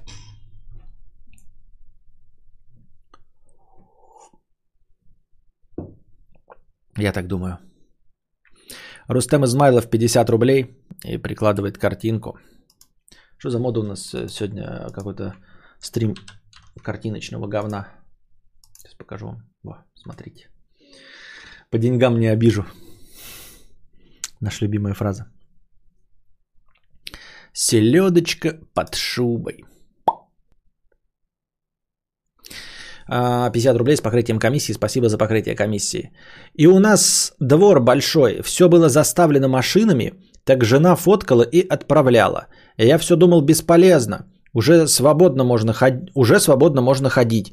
Но почему-то нас стали не любить. Что мы такого сделали? Мы все ходим, а они все заставили. Как ты поступал, когда тебя не любили? По идее, видно, ты парень кремень.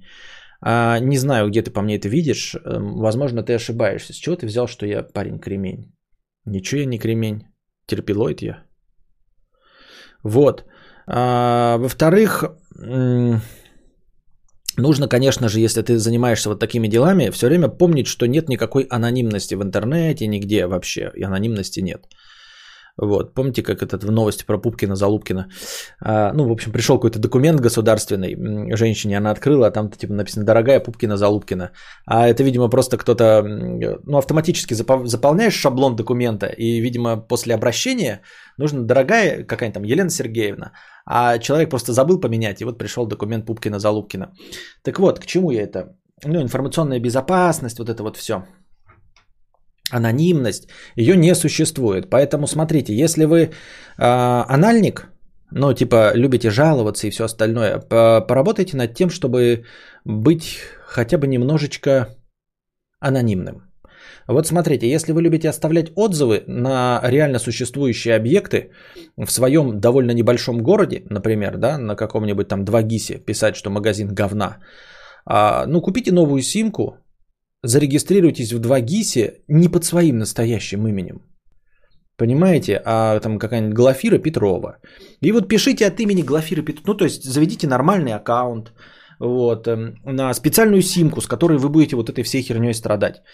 А, чтобы, чтобы встретив вас на улице, вам просто в рожу не набили. А то бывает, люди, знаете, заводят свою настоящую почту, авторизуются со своей настоящей почты и пишут, я зашел в пиццерию, там какую-нибудь или кальянную, да, а кальянщик был наркоман, вот, или что-нибудь еще такое. А потом идет, и ему потом такой, это ты написал про то, что я там кальянщик наркоман, сейчас мы тебе приедем и ебасос раз, раз, разобьем. А оказывается, твое лицо известно, э, ну, то есть по, по гуглу бьется, потому что ты почтой своей подписался. Нет, заведите себе какую-нибудь анонимную почту, а, специально номер телефона, подписывайтесь совершенно другим именем, поставьте на аватарку совершенно левого человека. Не забывайте, ребята, что нет, в принципе, интернет достаточно, ну, такая лояльная, конечно, площадка. Но это если вы пишете, например, вот я поехал в, в, в Питер, там меня кто-то кинул через хуй, там в какой-нибудь пивной, я приеду из дома напишу отсюда, меня не достанут. Так можно делать. И если ты живешь в Питере, тебя тоже могут не найти там, если, ну, случайно. А если ты живешь в маленьком городе на 50 тысяч, да, и ты пишешь, что вот в этой, эм, вот в этом барберш, вот в этой барбершопной э, все барберы гомосеки, и пишешь это со своей электронной почты или авторизовавшись со своего аккаунта ВКонтакте, ну вот что часто происходит, да, э, можно же авторизоваться через Facebook, через ВКонтакт, через что-то, и ты пишешь со своего аккаунта ВКонтакте отзыв на то, что в этом, в этом барбере все барбершописты гомосеки, то ты можешь этих барбершопистов, они тебя не будут искать, ничего. Ты просто можешь их встретить потом где-нибудь в баре. Вот и все. По сути, там же есть анонимный вариант отправки отзыва. Нет там никакого анонимного, нигде анонимного ничего нет. А, вот, забудьте об анонимности. Поэтому делай, работайте над своей анонимностью сами. И поэтому, когда вот твоя жена вот фоткала и отправляла, ну, фоткайте и отправляйте вы под чужим именем. Я не знаю. Сделайте аккаунт с чужого имени. Если э, вы видите, что нужно со своего аккаунта госуслуги и там подпись вашего имени и фамилии, ну тогда откажитесь от этой херни.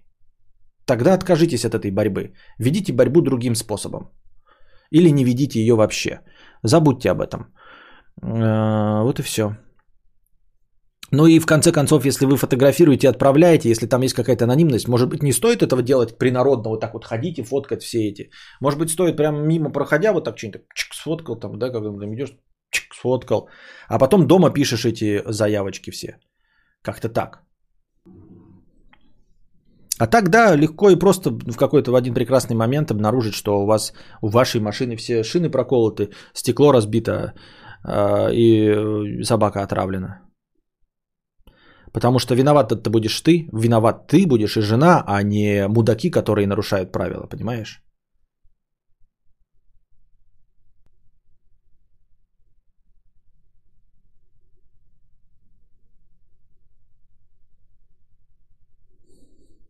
Как Костик покупал кое-что любое.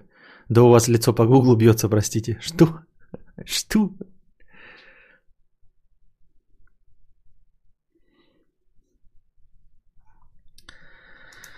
Курагалик, 50 рублей. Решил я худеть. Подготовился, установил MyFitnessPal, купил кухонные весы, стал считать калории, целый день ничего не ел, ограничил себя в каждом кусочке. И что вы думаете?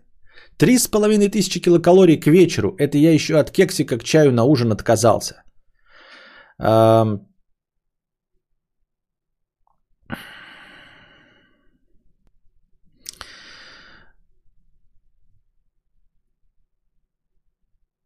Вывод? Нет вывода. Нахуй ваши калории говна. Это я вам говорил уже неоднократно, ребята, что с калориями говна э, бороться бесполезно. Что если на самом деле по-честному э, считать калории, то, ну, короче, вы обнаружите, что вы жрете как не в себя. 3,5 тысячи килокалорий это, кстати, мало, да, я тоже думаю, что я вам говорил уже, что легко могу 6 тысяч килокалорий наесть. Это если я не буду переедать, а просто не буду себя ограничивать. Я так думаю, мне так кажется.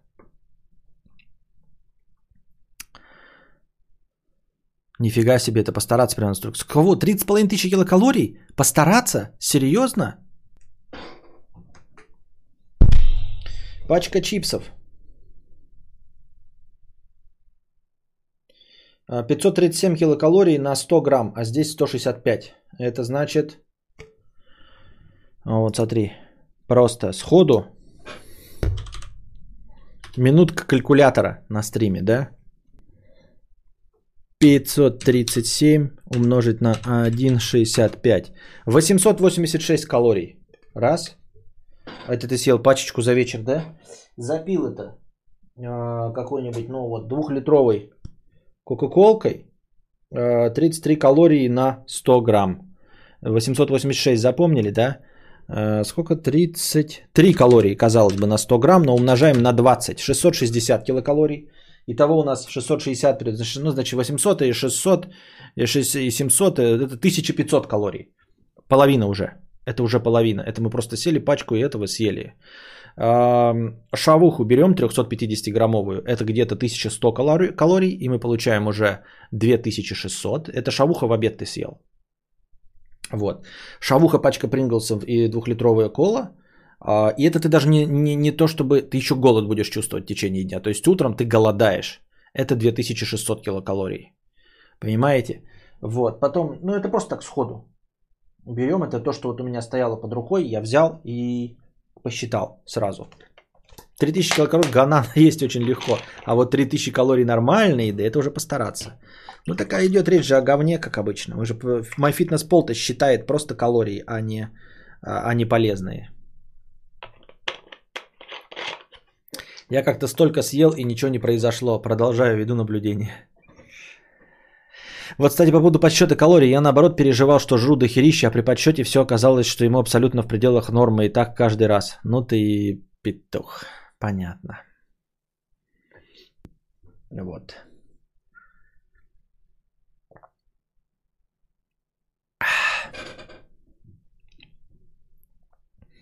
Держите крепче свои покровы э, с покрытием комиссии 50 рублей.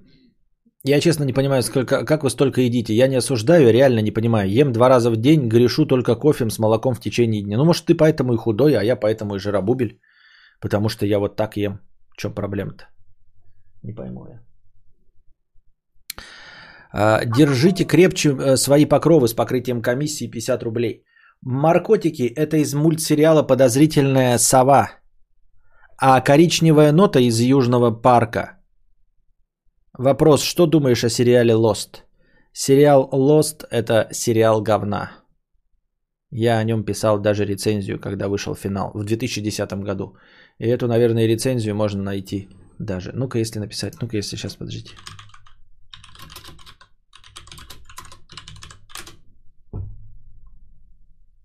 Нет, так, конечно, не найдешь. Но раньше можно было найти. Не, ну ладно, хуйня это все. Короче, сериал говна, никому не советую, просто жалкая трата времени. А, Маркотики из мультсериала «Подозрительная сова» я не знаю, что это такое. Коричневая нота из Южного парка мы с самого начала знали, что это из Южного парка. И человек, который впервые это произнес, и сам же и потом, ну, э, в первом упоминании написал, что это из Южного парка, если мне память не изменяет. А, так, донат от 100 рублей. Ничего себе, включаю стрим на словах. Нам важно, чтобы наш член был в Гальгадот. Нельзя не согласиться, но думаю, Гальгадот должна быть об этом предупреждена. И есть, Костик, наверняка такой вопрос был. Сори, я схавал оба сезона твоих подкастов на Ютубе, а есть предыдущие где-то кроме ВК, чтобы слушать? А почему в ВК? Ну, слушать в любом подкаст-приложении вообще-то. А, Тимофей Быков, а, плачу за любовь, это было, спасибо. Доната с 50 рублей. Блин, накосноязычил в предыдущем донате. Вот компенсация, спасибо. Ну, есть же записи в любом подкаст-приложении, ты просто дальше мотаешь вниз и обнаруживаешь там более ранние записи. Я что-то не очень понимаю. Как отказаться от газировок? Есть способ? Откуда я знаю? Был, был, был, был, есть ли такой способ? Саня 50 рублей на психотерапию, спасибо. Доминошка 50 рублей. Спрашивал вчера, но ты не читал ни вчера, ни сегодня вроде. Дублану, объясни. Ебать без... Ебать без оттяжки, это как? Не рофлю, реально не могу понять, что означает без оттяжки. Что? Ты, ты вчера, ни вчера, ни сегодня спрашивал вчера, но ты не, не читал ни вчера, ни сегодня вроде. Дублану. Объясни, ебать без отяжки. Это как? Не рофлю, реально не могу понять, что означает без отяжки. Почему ты меня спрашиваешь об этой фразе? Я никогда эту фразу не использовал. Впервые в жизни ее слышу. Не понимаю, о чем идет речь. Никогда ее не использовал. Может быть, ты что-то другое услышал от меня?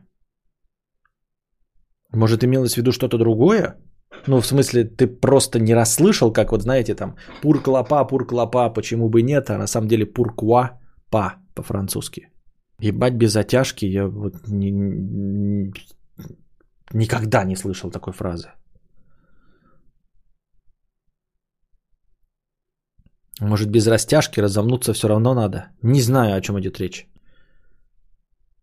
Что такое ебать без затяжки? И что ты делал в такой ситуации? Президент Куколдистана 150 рублей на психологический ремонт. Спасибо. Галька Дот. Да-да-да, Галька пробил Дот.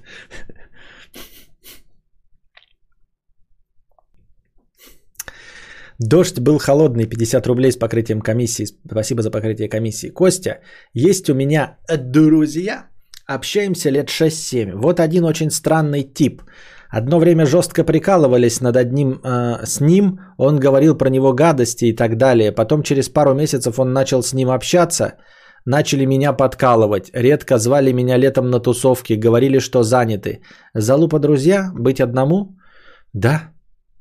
Ну и ты сам залупа друг, конечно. И они залупа друзья. Вы друг друга нашли, но если тебе это не нравится и ты готов измениться, брось эту компанию и найди себе другую компанию. И больше не веди себя как залупа, друг. И с тобой не будут вести себя как залупы. Я так думаю, мне так кажется. Мне не нравится послевкусие газировок с сахаром, поэтому пью колу зеро, апельсиновая вообще кайфы. Кстати, я замечаю, что мне и дали три укуса вкусно. Э, босс, просто еда для меня положительные эмоции. Понятно.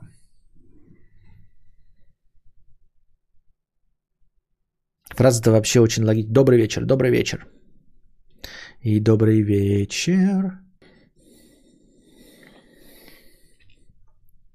Да бля, куда деваются сообщения из чата? А, YouTube ведет себя как-то анальненько. Он а, иногда, вот сейчас вот фразу, которую ты написал, да, блядь, она была. А, и я мог ее одобрить, я ее одобрил. Но оказывается, в огромном количестве случаев вы пишете, ничего не показывается. То есть, ну просто вообще даже вариантом мне показать нет, и никто не видит сообщение. Пукич 50 рублей с покрытием комиссии. А, привет, Костя. Привет, Чач. Тут недавно на стриме объявился автор, который закончил свою книгу. Ты принял эту новость довольно нейтрально. В связи с этим вопрос, как так-то? Я когда вижу, что кто-то делает то, что мне давно хочется, начинаю горение в районе пятой точки. Я не прав? Но у меня, как видишь, не начинается горение в пятой точке. Вот. Э, почему? Не знаю, потому что я считаю, что это сложно а, написание книги дико сложно. То есть у меня бы горело, если бы я что-то не сделал по, мне кажется, по каким-то вот субъективным причинам мог бы сделать, да, а, а человек сделал то, о чем я мечтал. А, тогда у меня полыхает жопа. То есть что-то было в моих силах. А когда это было не в моих силах, тогда у меня полномочия все заканчиваются. Понимаешь? Или понимаешь? Но вот э, если э, я, например, иду в магазин, чтобы купить плойку, и не покупаю ее, а, потому что ее нет, а другой человек идет в магазин и покупает плойку, а, и я мог это сделать, да, например, тогда у меня полыхает жопа. Я мог это сделать, но не, но, но не купил. А здесь это как бы сложно. Э, не полыхает жопа так же, как не полыхает у меня от людей, которые худеют. Или делают кубики на брюки. Понимаете, вот ты говоришь, а, когда человек делает что-то, что мне давно хотелось, у тебя, у меня начинается горение в жопе, пишешь ты. Вот э, скажите мне люди, которые хотели бы похудеть и которые хотели бы кубики на брюхе, все бы хотели кубики на брюхе. У вас полыхает от того, что у кого-то есть кубики на брюхе? Нет, потому что мы понимаем, каких трудов это стоило. Как это сложно. Понимаешь? Вот то есть я, например, э, меня полыхает от того, что кто-то купил биткоины и на них заработал. А я купил биткоины и на них не заработал. Э, вот. Э, никаких усилий не прилагая, вот просто удача так повернулась к нему лицом. А тут я понимаю, что я не написал книгу не потому, что меня неудача какая-то постигла или что-то, а потому что это дико сложно. И вот я вижу человека с кубиками на брюхе. Я, конечно, хочу кубики на брюхе, но у меня нет никакого негативной реакции э, на кубики на брюхе, потому что я понимаю, что, ну это же, блядь, надо работать, ну типа, надо делать. Надо же вкалывать как черт. И человек это получил не на халяву. Он вкалывал. И книга написанная, она не на халяву, она как кубики на брюхе. Она вкалывала. И написала эту книгу, приложив максимальные усилия. Я не могу здесь завидовать. Понимаешь, завидовать можно, когда кто-то что-то получил на халяву. А завидовать тому, что кто-то заработал в поте лица, в чем прикол? Завидовать, вот чувак такой шел, шел, и ему подарили Ламборджини Диабло. Это можно завидовать. А когда тебе приходит товарищ и говорит, вот я пять лет, и ты пять лет видишь, как он работает на стройке, к нему спину ломит, не без выходных, без нифига, копит на тачку, и потом покупают эту тачку, и говорит, вот ты видел, как я вкалывал пять лет? Видел. И вот я тачку купил. Завидуешь мне? Скажу, да нет. Извини, друг, нет, ну, я тоже мог бы вкалывать как черт, но я не хочу, и завидовать тому, что ты вкалывал как черт, я не могу.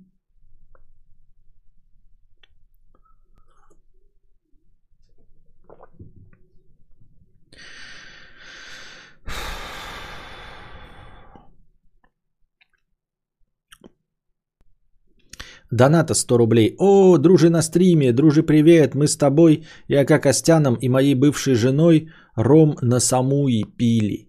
Я тебе еще наклейки с понями подарил. Вот оно как. У меня были кубики на брюхе, но потом я просто стал сидеть на месте, жрать и так далее. Сейчас их нет, но они есть, но очень глубоко. Да. Обожаю свое мускулистое тело узкую талию, кубики на брюхе, но ненавижу жир, который все это покрывает. Чемпионат по спортивной ходьбе нахуй. Чемпионат по спортивной ходьбе нахуй. 50 рублей. Привет, Ламантин. Доначу второй раз в жизни. Есть желание накатать простыню, но не ведаю, как это осуществить из-за неопытности. Расскажи зеленому шок чему. Счастье, здоровье, целую в пунцовые лантатита. А теперь... Оу, какая старая вставка. А теперь... Эм... Ничего себе. Так. Так, сейчас я пытаюсь найти. Вы знаете, очень... Ой, нет, мы не, не готовы смотреть такие правила. Слишком долго. Хотя... Очень коротко о ценовой политике стрима. Все донаты читаются в порядке очереди. Будьте терпеливы, и мудрец обязательно зачитает и ваш донат. Само собой, если он не оскорбляет ведущего, его знакомых и не пропагандирует всякое. Если твой вопрос не умещается в 300 символов, воспользуйся сервисом Телеграф. Распиши там свою проблему и ссылку на этот текст пришли, собственно, в донате. Очень важно, такие донаты читаются только от 300 рублей и игнорируются, если текст по ссылке больше 2000 символов. Мегаполотно никто читать не будет. Если тебе хочется ворваться на стрим, чтобы твой донат был зачитан вне очереди, донать ровно 997 рублей. Это кодовая цифра, увидев которую мудрец прерывается буквально на полусловие и зачитывает твой донат. Если же ты просто хочешь взбодрить чат и немного повеселиться, засылай 1500 рублей, не скажу, что это, но начнется гумба тайм. Будет очень весело, скажем так. Это веселый способ поддержать стримы и поддержать автора канала. И мудрец лично выкажет тебе свое уважение. Ну и важно, любая реклама, твиттер, инстаграм, ссылки на ваш интернет-магазин не рассматриваются ниже 300 рублей вообще. Если вы хотите какую-то внешнюю ссылку на статью, на что-то там, мудрец, пойди посмотри, от 300 рублей плюс. К сожалению, пиарить ссылку на ваш твиттер за 30 рублей никто не будет, извините. Если же денег нет и вы держитесь, добро пожаловать в наш бесплатный уютный чат. Вы знаете, очень часто залетные казачки, приходя на стрим, задают вопросы о правилах поведения на стриме. Что можно, что нельзя, где грани дозволенного? Ответ, возможно, удивит кого-то, возможно, расстроит. Правда заключается в том, что тебя забанят. За что? Я не знаю, возможно, ни за что, возможно, за что-нибудь, но тебя забанят. Написал в чат капслоком бан. Решил как-то умно потроллить мудреца. А я, а я умный и хитрый. Я свой троллинг круто завуалирую. Мамку свою в бане будешь троллить. Написал кадавр с маленькой буквы. Бан. Слишком много смайликов. Бан. Но, но за что? Бан. Создал новый аккаунт, чтобы спросить, за что меня забанили? Опять бан. А мудрец пока там бомбит, короче, я тут в чатике его патрулирую, а вось он и не заметит. А для этого, малыш, в чате есть модераторы. Ты знаешь, что за люди у кадавра в модераторах? Знаешь такого зверя Цербер, такое чудовище, которое стоит на страже ворот в ад? Порождение Тифона и Ехидны. Так вот, это чудовище по сравнению с модераторами кадавра, котенок новорожденный слепошарый. Тебя забанят, даже если модератору покажется, что ты на экран как-то не так посмотрел. Понятно? Однажды я был свидетелем того, как одного человека модераторы, четыре разных модератора, разбанивали четыре раза, потому что каждый из них хотел забанить его лично. Понятно, что это за люди теперь? Почему мудрец уже три минуты не читает мой донат? Бан! Почему счетчик настроения на паузу не поставили? Бан! Почему стрим так долго не начинается? Бан! Я однажды видел, как мудрец забанил случайного человека из чата, просто чтобы продемонстрировать, что такое не повезло. Ко-ко-ко! Но где же справедливость? Здесь нет справедливости, и ты должен до мозга костей понимать, что ты тут нахуй никому не нужен. Я поставлю дизлайк, я поставлю дизлайки на всех видосах мудреца. Все болт клали на твои дизлайки. Десятки забаненных нытиков сидят в бане и ставят по полсотни дизов еще до того, как подкаст начался. Блин, да до плесени под ободком унитаза мудрецу больше дела, чем до твоих дизлайков. Наглость и хамство. Ты так растеряешь всех своих донатеров и будешь сидеть нищий. Мальчик, Иди пугай ежа голой жопой. Этому каналу, сука, 7 лет. И многолетняя практика показала, что никого уникального, никого единственного, на ком держится канал, помимо самого мудреца, не существует и быть не может. Незаменимых людей нет кроме мудреца. Вот я хотел задонатить 100 рублей, а теперь не буду донатить тебе 100 рублей. Соточку свою обоссанную в трубочку сверни и запихай себе в анус. Ты так распугаешь всех топовых донатеров. Топовые донатеры, опять же, как показала многолетняя практика, не пишут хуеты и вообще редко пишут в чат.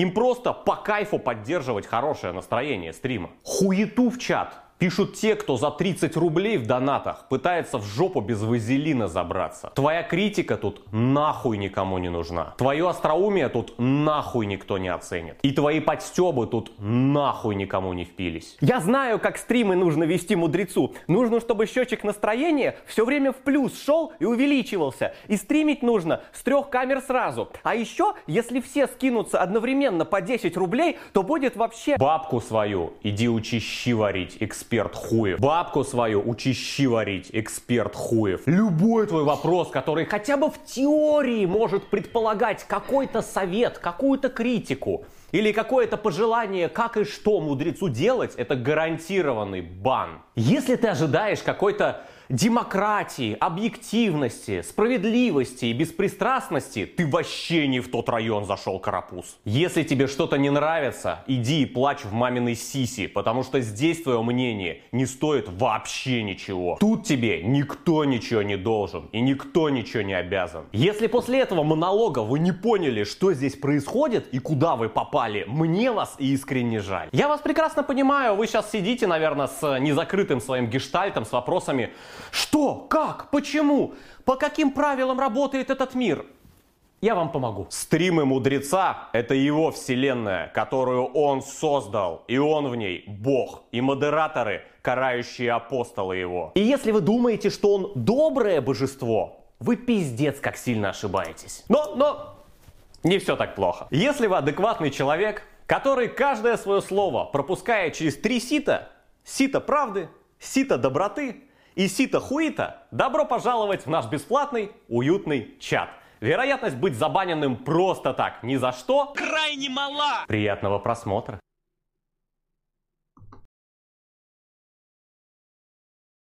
Вы знаете, очень часто залетные казачки приходят...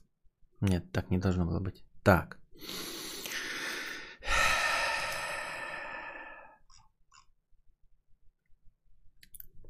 Так.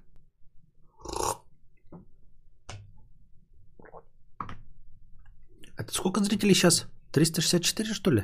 А? На пустом ничего не происходящем стриме или что ли у меня опять сломались счетчики? А,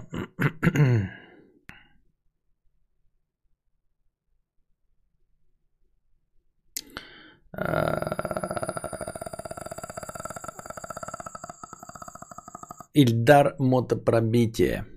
364 мне показывает. Да, правильно что ли? Ильдар мотопробитие 50 рублей. Компостир кондуктозавр. Наша компания поберет, подберет для вас мотоцикл под любые ваши запросы и размер кошелька от муравья до Ижа Юпитер 5. Как-то так. Всем пока. Спасибо. Но это шутка или что? Если бы кто-нибудь действительно был бы какой-нибудь, какие-нибудь у меня бы зрители бы, которые бы мне бы, мне бы могли бы, которые бы, какие-нибудь бы мото бы, какие-нибудь бы зрители бы, как, какие-нибудь бы мото бы подборщики бы. Пропал мальчик, зовут Костя Кадавр, глаза серые, рост метр шестьдесят пять или шестьдесят восемь, нашедшему вознаграждение мотоцикл. А в ум 5 евро с покрытием комиссии. Кунстынтин, мне 23, а я уже не вывожу. Добро пожаловать в мир взрослых людей, а. Ты долго протянул, дорогой друг. До 23 лет. И только к 23 годам ты начал не вывозить. Можно начать не вывозить где-то лет 16 э, люди одаренные начинают не вывозить лет э, с 12, э, вундеркинды лет с 8. Ты протянул до 23. Молодец, что я могу сказать. Только зашел, кадавр уже обсуждал расследование Навального или это только с юга Франции? Это только с юга Франции. Все правильно понял. Несколько раз человек уже написали об этом, но я их игнорировал, потому что они не предложили вариант, а ты сразу предложил вариант с юга Франции. С юга Франции, ребята, обязательно будем обсуждать все вот эти вещи. А, я не понимаю, как можно спокойно жить и тратить большую часть своего времени на работу. Мне одной кажется, что так не должно быть. Жить ради работы. Отработала первый месяц на полной занятости и просто хочется вскрыться. А, твои мысли близки абсолютно каждому, особенно, как ты и написала, в первые месяцы работы. А, все зависит от адаптивности, естественно, да. А, по моему опыту, первые три месяца ты будешь так себя чувствовать. А, но я имею в виду, будет желание вскрыться. Вот. И это разделяют абсолютно все люди. Ну, за исключением каких-то совсем уж фантастических людей, которые радуются солнышку, там, знаете, в розовых очочках, э, слоников летающих видят, какающих радугой. Э, все остальные полностью разделяют с тобой твое мнение. А другое дело, что дальше наступает привыкание, вот, и человек очень адаптивный, и к любому, к любым условиям, плохим или хорошим, он рано или поздно привыкает. То есть даже если бы тебя вставляли каждое утро жопу, в жопу бутылку, тебе было бы больно, но через три месяца ты все равно бы и к этому привыкла и считала бы это нормой.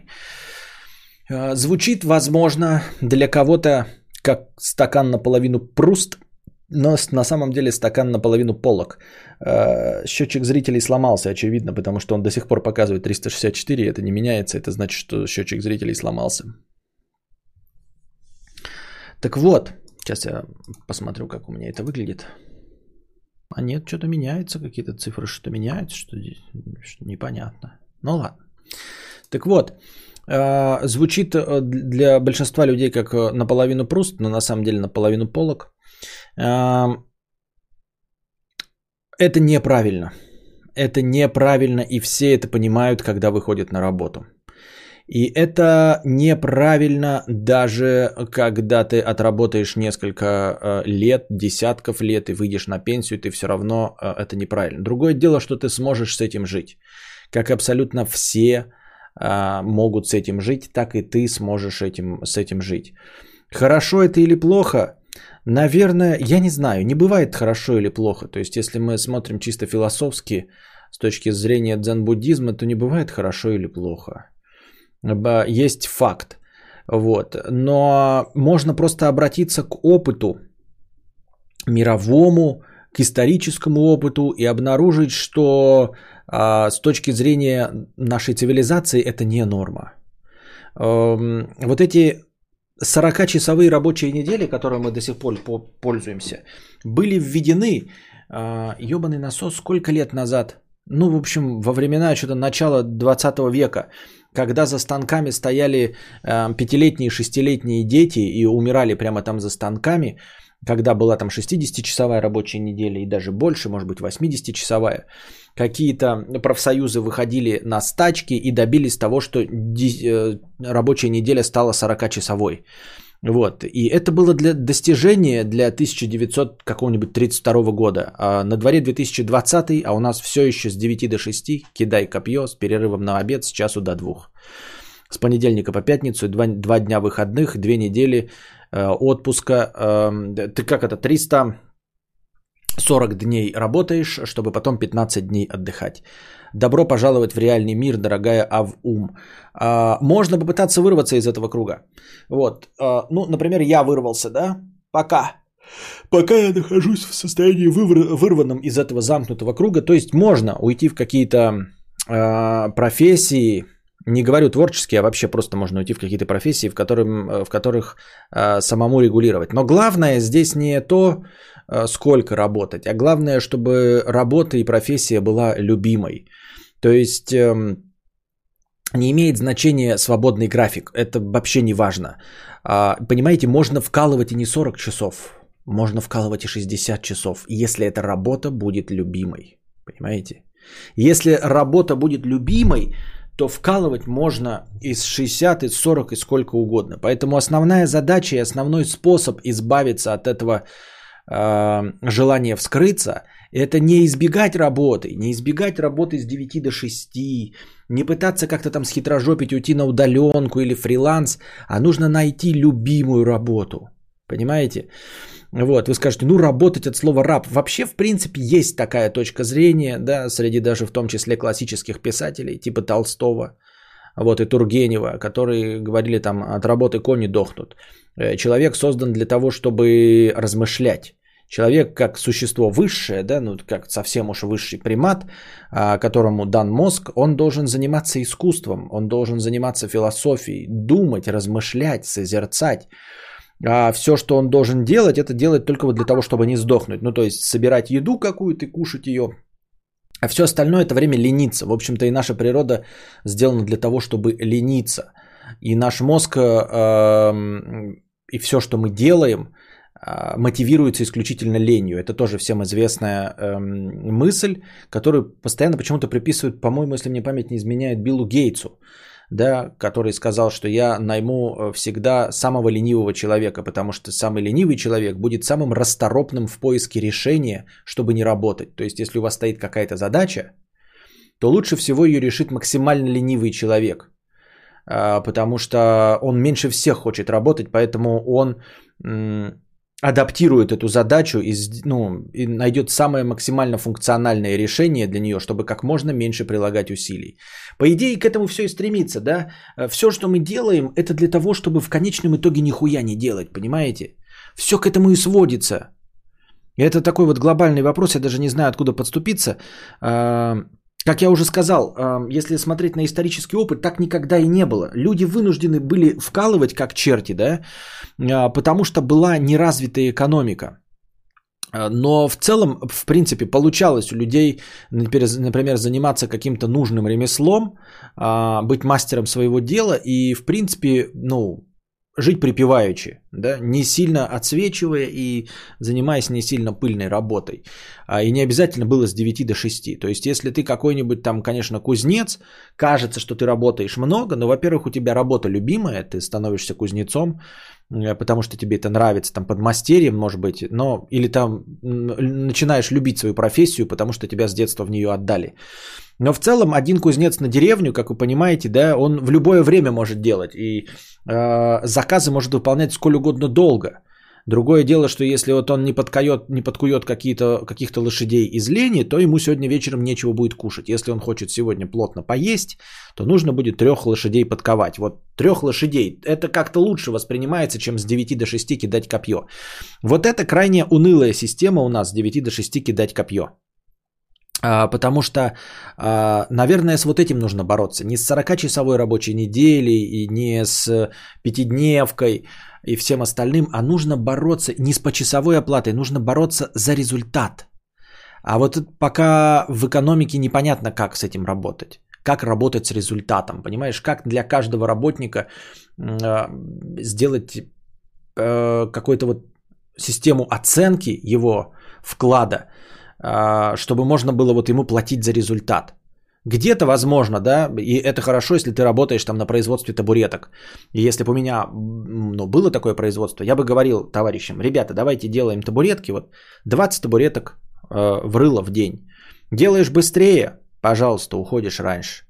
Вот но они должны быть какого-то качества, то есть есть какой-то проверяющий, чтобы вы э, не понижали, не повышали количество брака.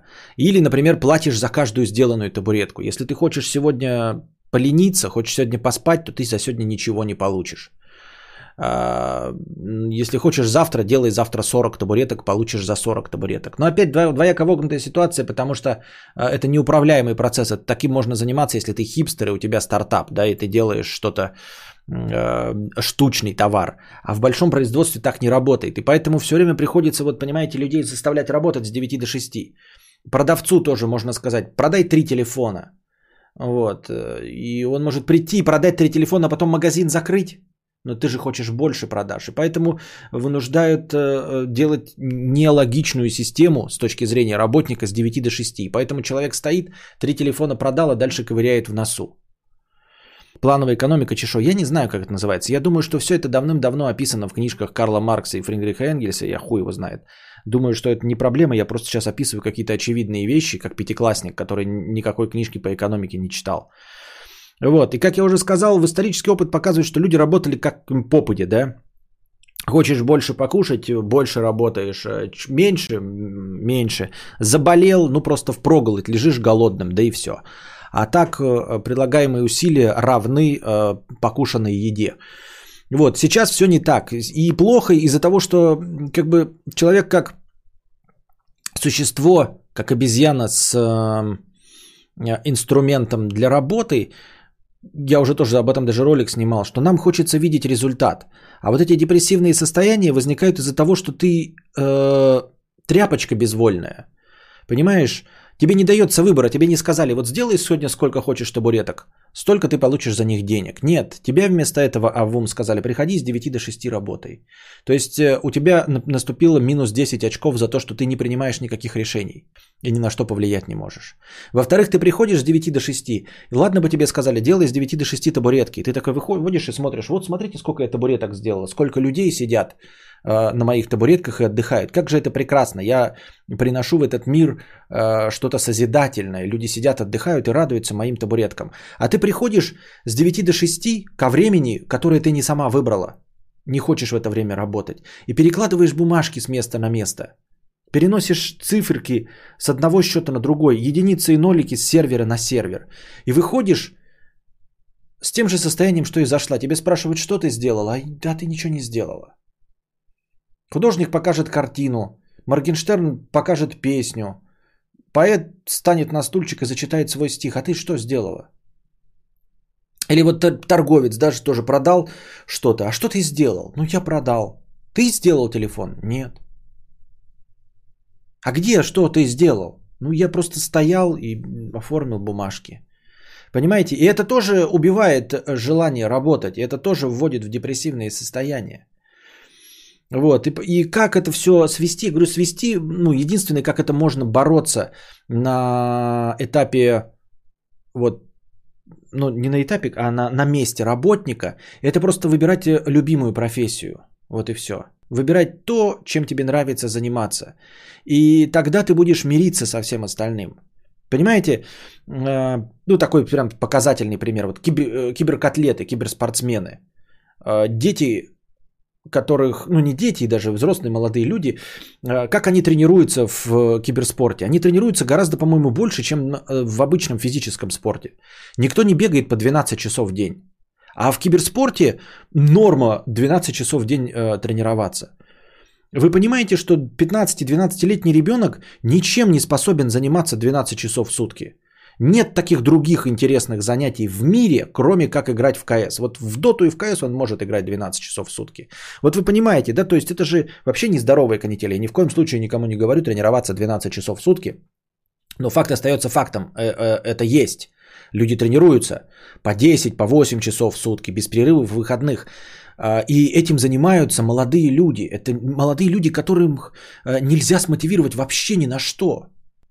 Понимаете? То есть вы помните себя в 15, вы, ничего нельзя заставить делать. Если, насколько же он любит свою доту и КС, что готов тренироваться по 8 часов, по 10 часов в день. Вот это называется любимое занятие. То есть, понимаешь, никакой проблемы в том, чтобы работать с 9 до 6 не будет, если это будет твое любимое занятие. Вот если вот этим дотерам, да, которые в доту накатывают по 10 тысяч часов, сказать, что твоя работа будет заключаться, ты будешь вставать утром, чистить зубы, пить кофе, выкуривать сигаретку и на метро с обеденным, э, с этими плошками с обедом будешь ехать, а потом будешь с 9 до 6 сидеть и играть в доту.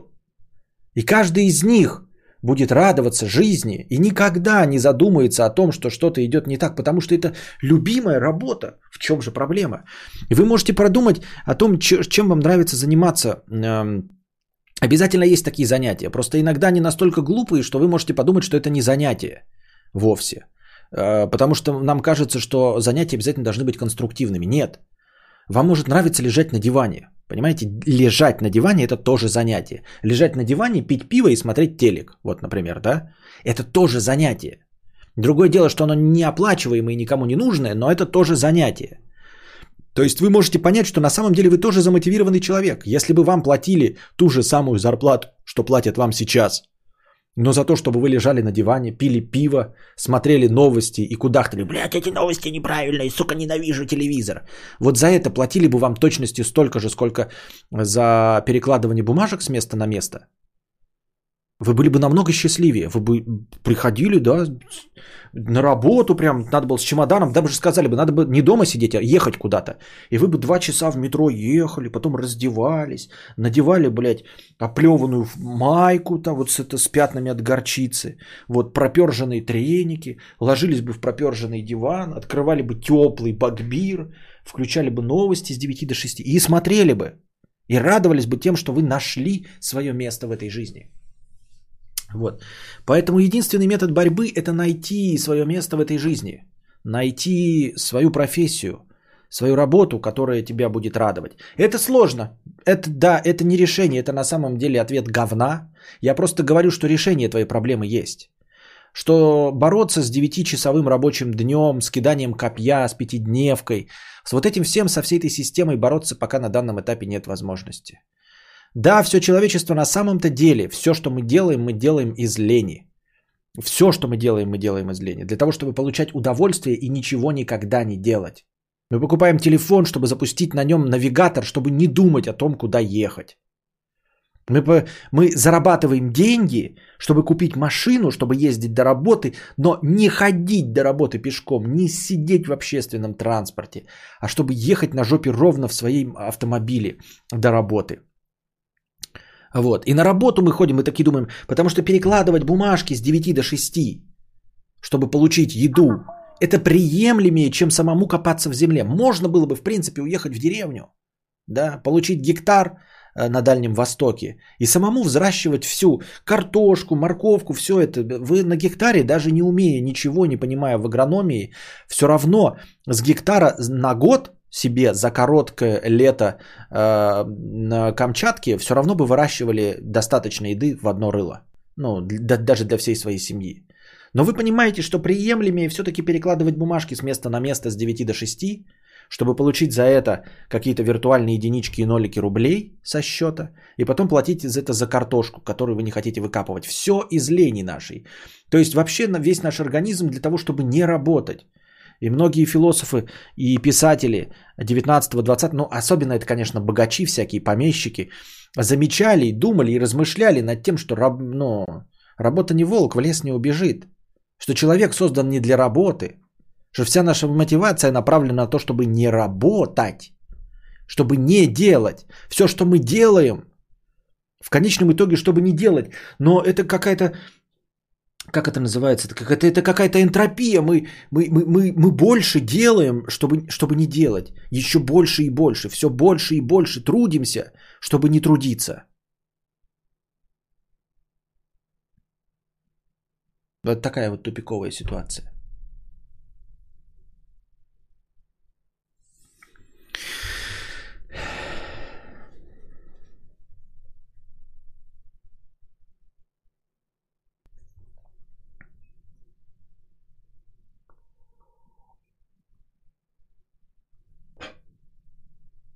Это я раскрутил этот.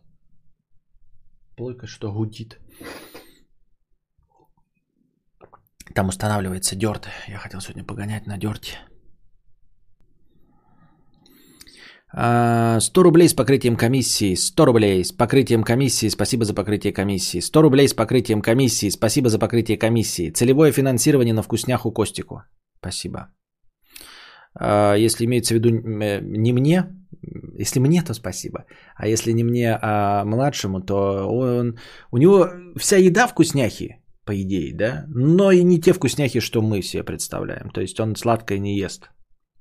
Пока что. Надеемся мы оттянуть этот э, момент. Читал Куртова Негута? О, как он тебе? Хорош, хорош.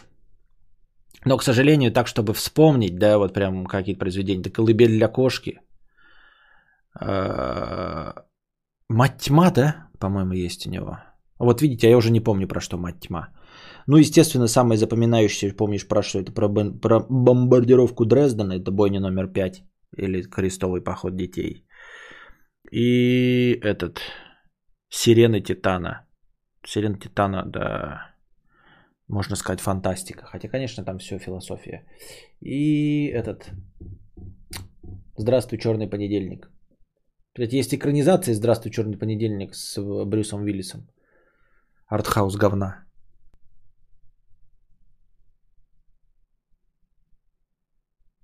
В общем, в детстве мне нравился Курт Ванигут. Но вот последнее, что я читал, это вот было лет, наверное, 5-7 назад. Это вот и «Мать тьма». Она чуть короткая «Мать тьма». Я, по-моему, за день или за два прочитал. Что думал, что нормальная книжка, купил какой-то этот карманный экземпляр. Ну, я просто медленно читаю, ребят. Я крайне медленно читаю. Вообще. Ну, в принципе, то есть я, э, возможно, это э, профессиональная деформация из-за того, что я вслух читаю тексты. Поэтому я, когда про себя читаю тексты, я их читаю как бы вслух по ролям. Даже про себя. Поэтому это не очень быстро происходит. А тут я ее прочитал что-то за день, за два. Когда маленькая книжка. Но в детстве очень любил. Но в детстве я вот, ну, в смысле, в детстве, в молодости, я любил вот Филиппа Дика, Курта Ваннегута, Стивена Кинга. Ну, Стивена Кинга я и сейчас уважаю. Я имею в виду, я их и сейчас люблю, просто я их сейчас не читаю. Вот. Таинственный аноним 500 рублей. Только что прослушал офигительные идеи по улучшению стримов, ибо смотрю с отставанием. Вношу действительно годную идею. За донат в 10 тысяч рублей вместо кадавра стрим начинает вести милая тян в нижнем белье. Без негатива и мрачного взгляда на жизнь. А где брать э, тян, которая готова в нижнем белье стримить за 10 тысяч рублей? А главный вопрос задачи, схуя ли она это будет делать за донат Константину Кадавру? Просто если у нас есть милая тян, готовая в нижнем белье стримить, то эти все тян, они уже как бы стримят на специальных площадках. Вот. Нахуя бы им нужен был Константин Кадавр, понятно, это как прокладка между э, счетом и донаторами. Стоит ли читать доктора Джекила и мистера Хайт? Интересно. Я не читал, но есть подозрение, что это все подростковая литература. Вот вся эта классика про, ну, э, классика про известных таких полуфантастических персонажей, это все подростковая литература. Я приведу пример. Доктор Джекил и мистер Хайд, э, портрет Дориана Грея, я не знаю, какие-нибудь копии царя Соломона, что-то еще хотел предложить. Доктор Джекил и мистер Хайд. Портрет Дориана Грея. Ну, этого машина времени и 20 тысяч лье под водой. Это все подростковая литература для 15-летних. Дракула, в принципе, туда же, да. Да, это все подростковая литература, ну как для 15-летних. В общем, 15-20 лет это, это не то, что может поразить после 20. Я так думаю. Поэтому, если вы молоды и у вас небольшой опыт, то это будет интересно. А, ну и вся, да, все остальное, вот эти 1984, заводной апельсин, это все, по сути, это дело подростковая литература. Я думаю, что есть... Вот мне они все нравятся, вы поймите меня правильно. Я одобряю и все их рекомендую. Робинзон Крузо, э, Остров сокровищ, да, да, да, да, все вот это. Одиссея капитана Блада, это все именно вот подростковая литература. Ее нужно читать пацанам от 12, Дверь в лето э, Хайнлайна. Э, это все нужно читать пацанам э, от 12 лет. Просто Повелитель мух, ну это естественно. Это, это, это Робинзон Крузо и этот э, Остров сокровищ и Повелитель мух, они прямо там, по-моему, в книжках всегда пишут, что для 12-летних пацанов. Вот, а все, а дальше уже это... Ну, то есть их нужно читать в свое, в свое время. Молот ведьм, нихуя себе. Или это как это читает, как эм, все время Быков говорит. Не Хайдеггера, как это тоже знаменитый философ с короткими фразами есть. Вот он тоже говорит, что его надо читать именно в детстве. Но он говорит, что этого Кавку нужно читать в детстве, что Кавка это тоже детский писатель. Я, конечно, сумлеваюсь дико. Это Быков у нас э, сильно гениальный, чтобы в детстве такое читать. Как знаменитые там какие-то как-то про короткие фразы. Робинсон Круза не смогла даже в детстве, а сейчас вообще вздернулась бы. Камасутра. Да не-не-не, там, ну типа какой-то Витгенштейна, как у него, как про короткие фразы. Какая-то книжка Витгенштейна. Вот, это тоже подростковая литература, типа. Так можно так свысока, да, э, высокомерно можно обо всем что угодно говорить. Но если реально говорить про вот то, в чем я уверен, что это взрослая литература, то это, ну, Достоевский взрослая литература. Тут, блядь, как не попишешь нахуй. В 12-15 лет это дерьмище, блядь, читать невозможно нахуй. Ну, просто невозможно. Э, Толстой из того, что я читал из этой классики Анна Каренина и «Война и мир» это не то, что будет постижимо в 15 лет и не то, что будет интересно. Из современных Сол Беллоу, блядь, так давно Сола Беллоу не читал, хочу еще что-нибудь Сола Беллоу надо, блядь. Сол Беллоу надо купить что-нибудь почитать. Вот Сол Беллоу это прямо вообще для 40-летних. Не потому, что там сложно, нет, там не сложно. Сол Беллу прекрасно пишет, охуительно пишет. Я обожаю. Ну, никому не советую, потому что, скорее всего, не, про, не проникнетесь. Но э, там просто размышления, блядь, ну, 40-летних старперов, ебать. Так, ну все. Мы дошли до конца сегодня донатов. Нет, я, конечно, сегодня делал длительные перерывы, э, ребята, извините. Э, это было непреднамеренно, а, потому что я ленивый хуй. Вот. Э, приходите завтра, приносите свои добровольные пожертвования.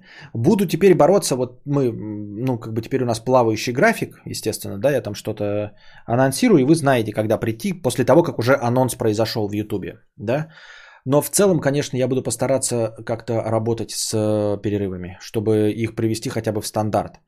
Но чтобы длинный перерыв 20-минутный был только на разминку Кегеля – а все остальное, чтобы было очень коротким. Буду с этим бороться, буду в этом направлении двигаться. Создам контрольную группу, вот, будут назначены ответственные люди, а, которые проработают а, тщательно всю повестку вот, и подготовят перечень материалов по данному вопросу. Вот. Будут проведены значит, встречи на высшем уровне, естественно, да, а, обязательно со всех будет э, спрошено, чтобы никто, ну, как бы, времени на раскачку нет, можно так сказать. Времени на раскачку нет, поэтому надо срочно решать этот вопрос. Я думаю, в двустороннем порядке. А, а, думаю, что не обойдемся без асимметричного ответа. Потому что, ну так нельзя, так нельзя, я думаю. И думаю, все, все согласятся, что э, в сложившейся ситуации просто так дальше продолжаться не может. Нужно принять какие-то э, решения, которые позволят нам разобраться с этой проблемой на всех уровнях, на всех абсолютно уровнях. Иначе, иначе э, Тогда я просто не знаю. Просто если мы сейчас вот ничего не сделаем, тогда наши полномочия что тут? Ну, в этой ситуации мы просто наша, это самое, мы уже, здесь наши полномочия все окончено. Ну а пока держитесь там. Вам всего доброго, хорошего настроения и здоровья.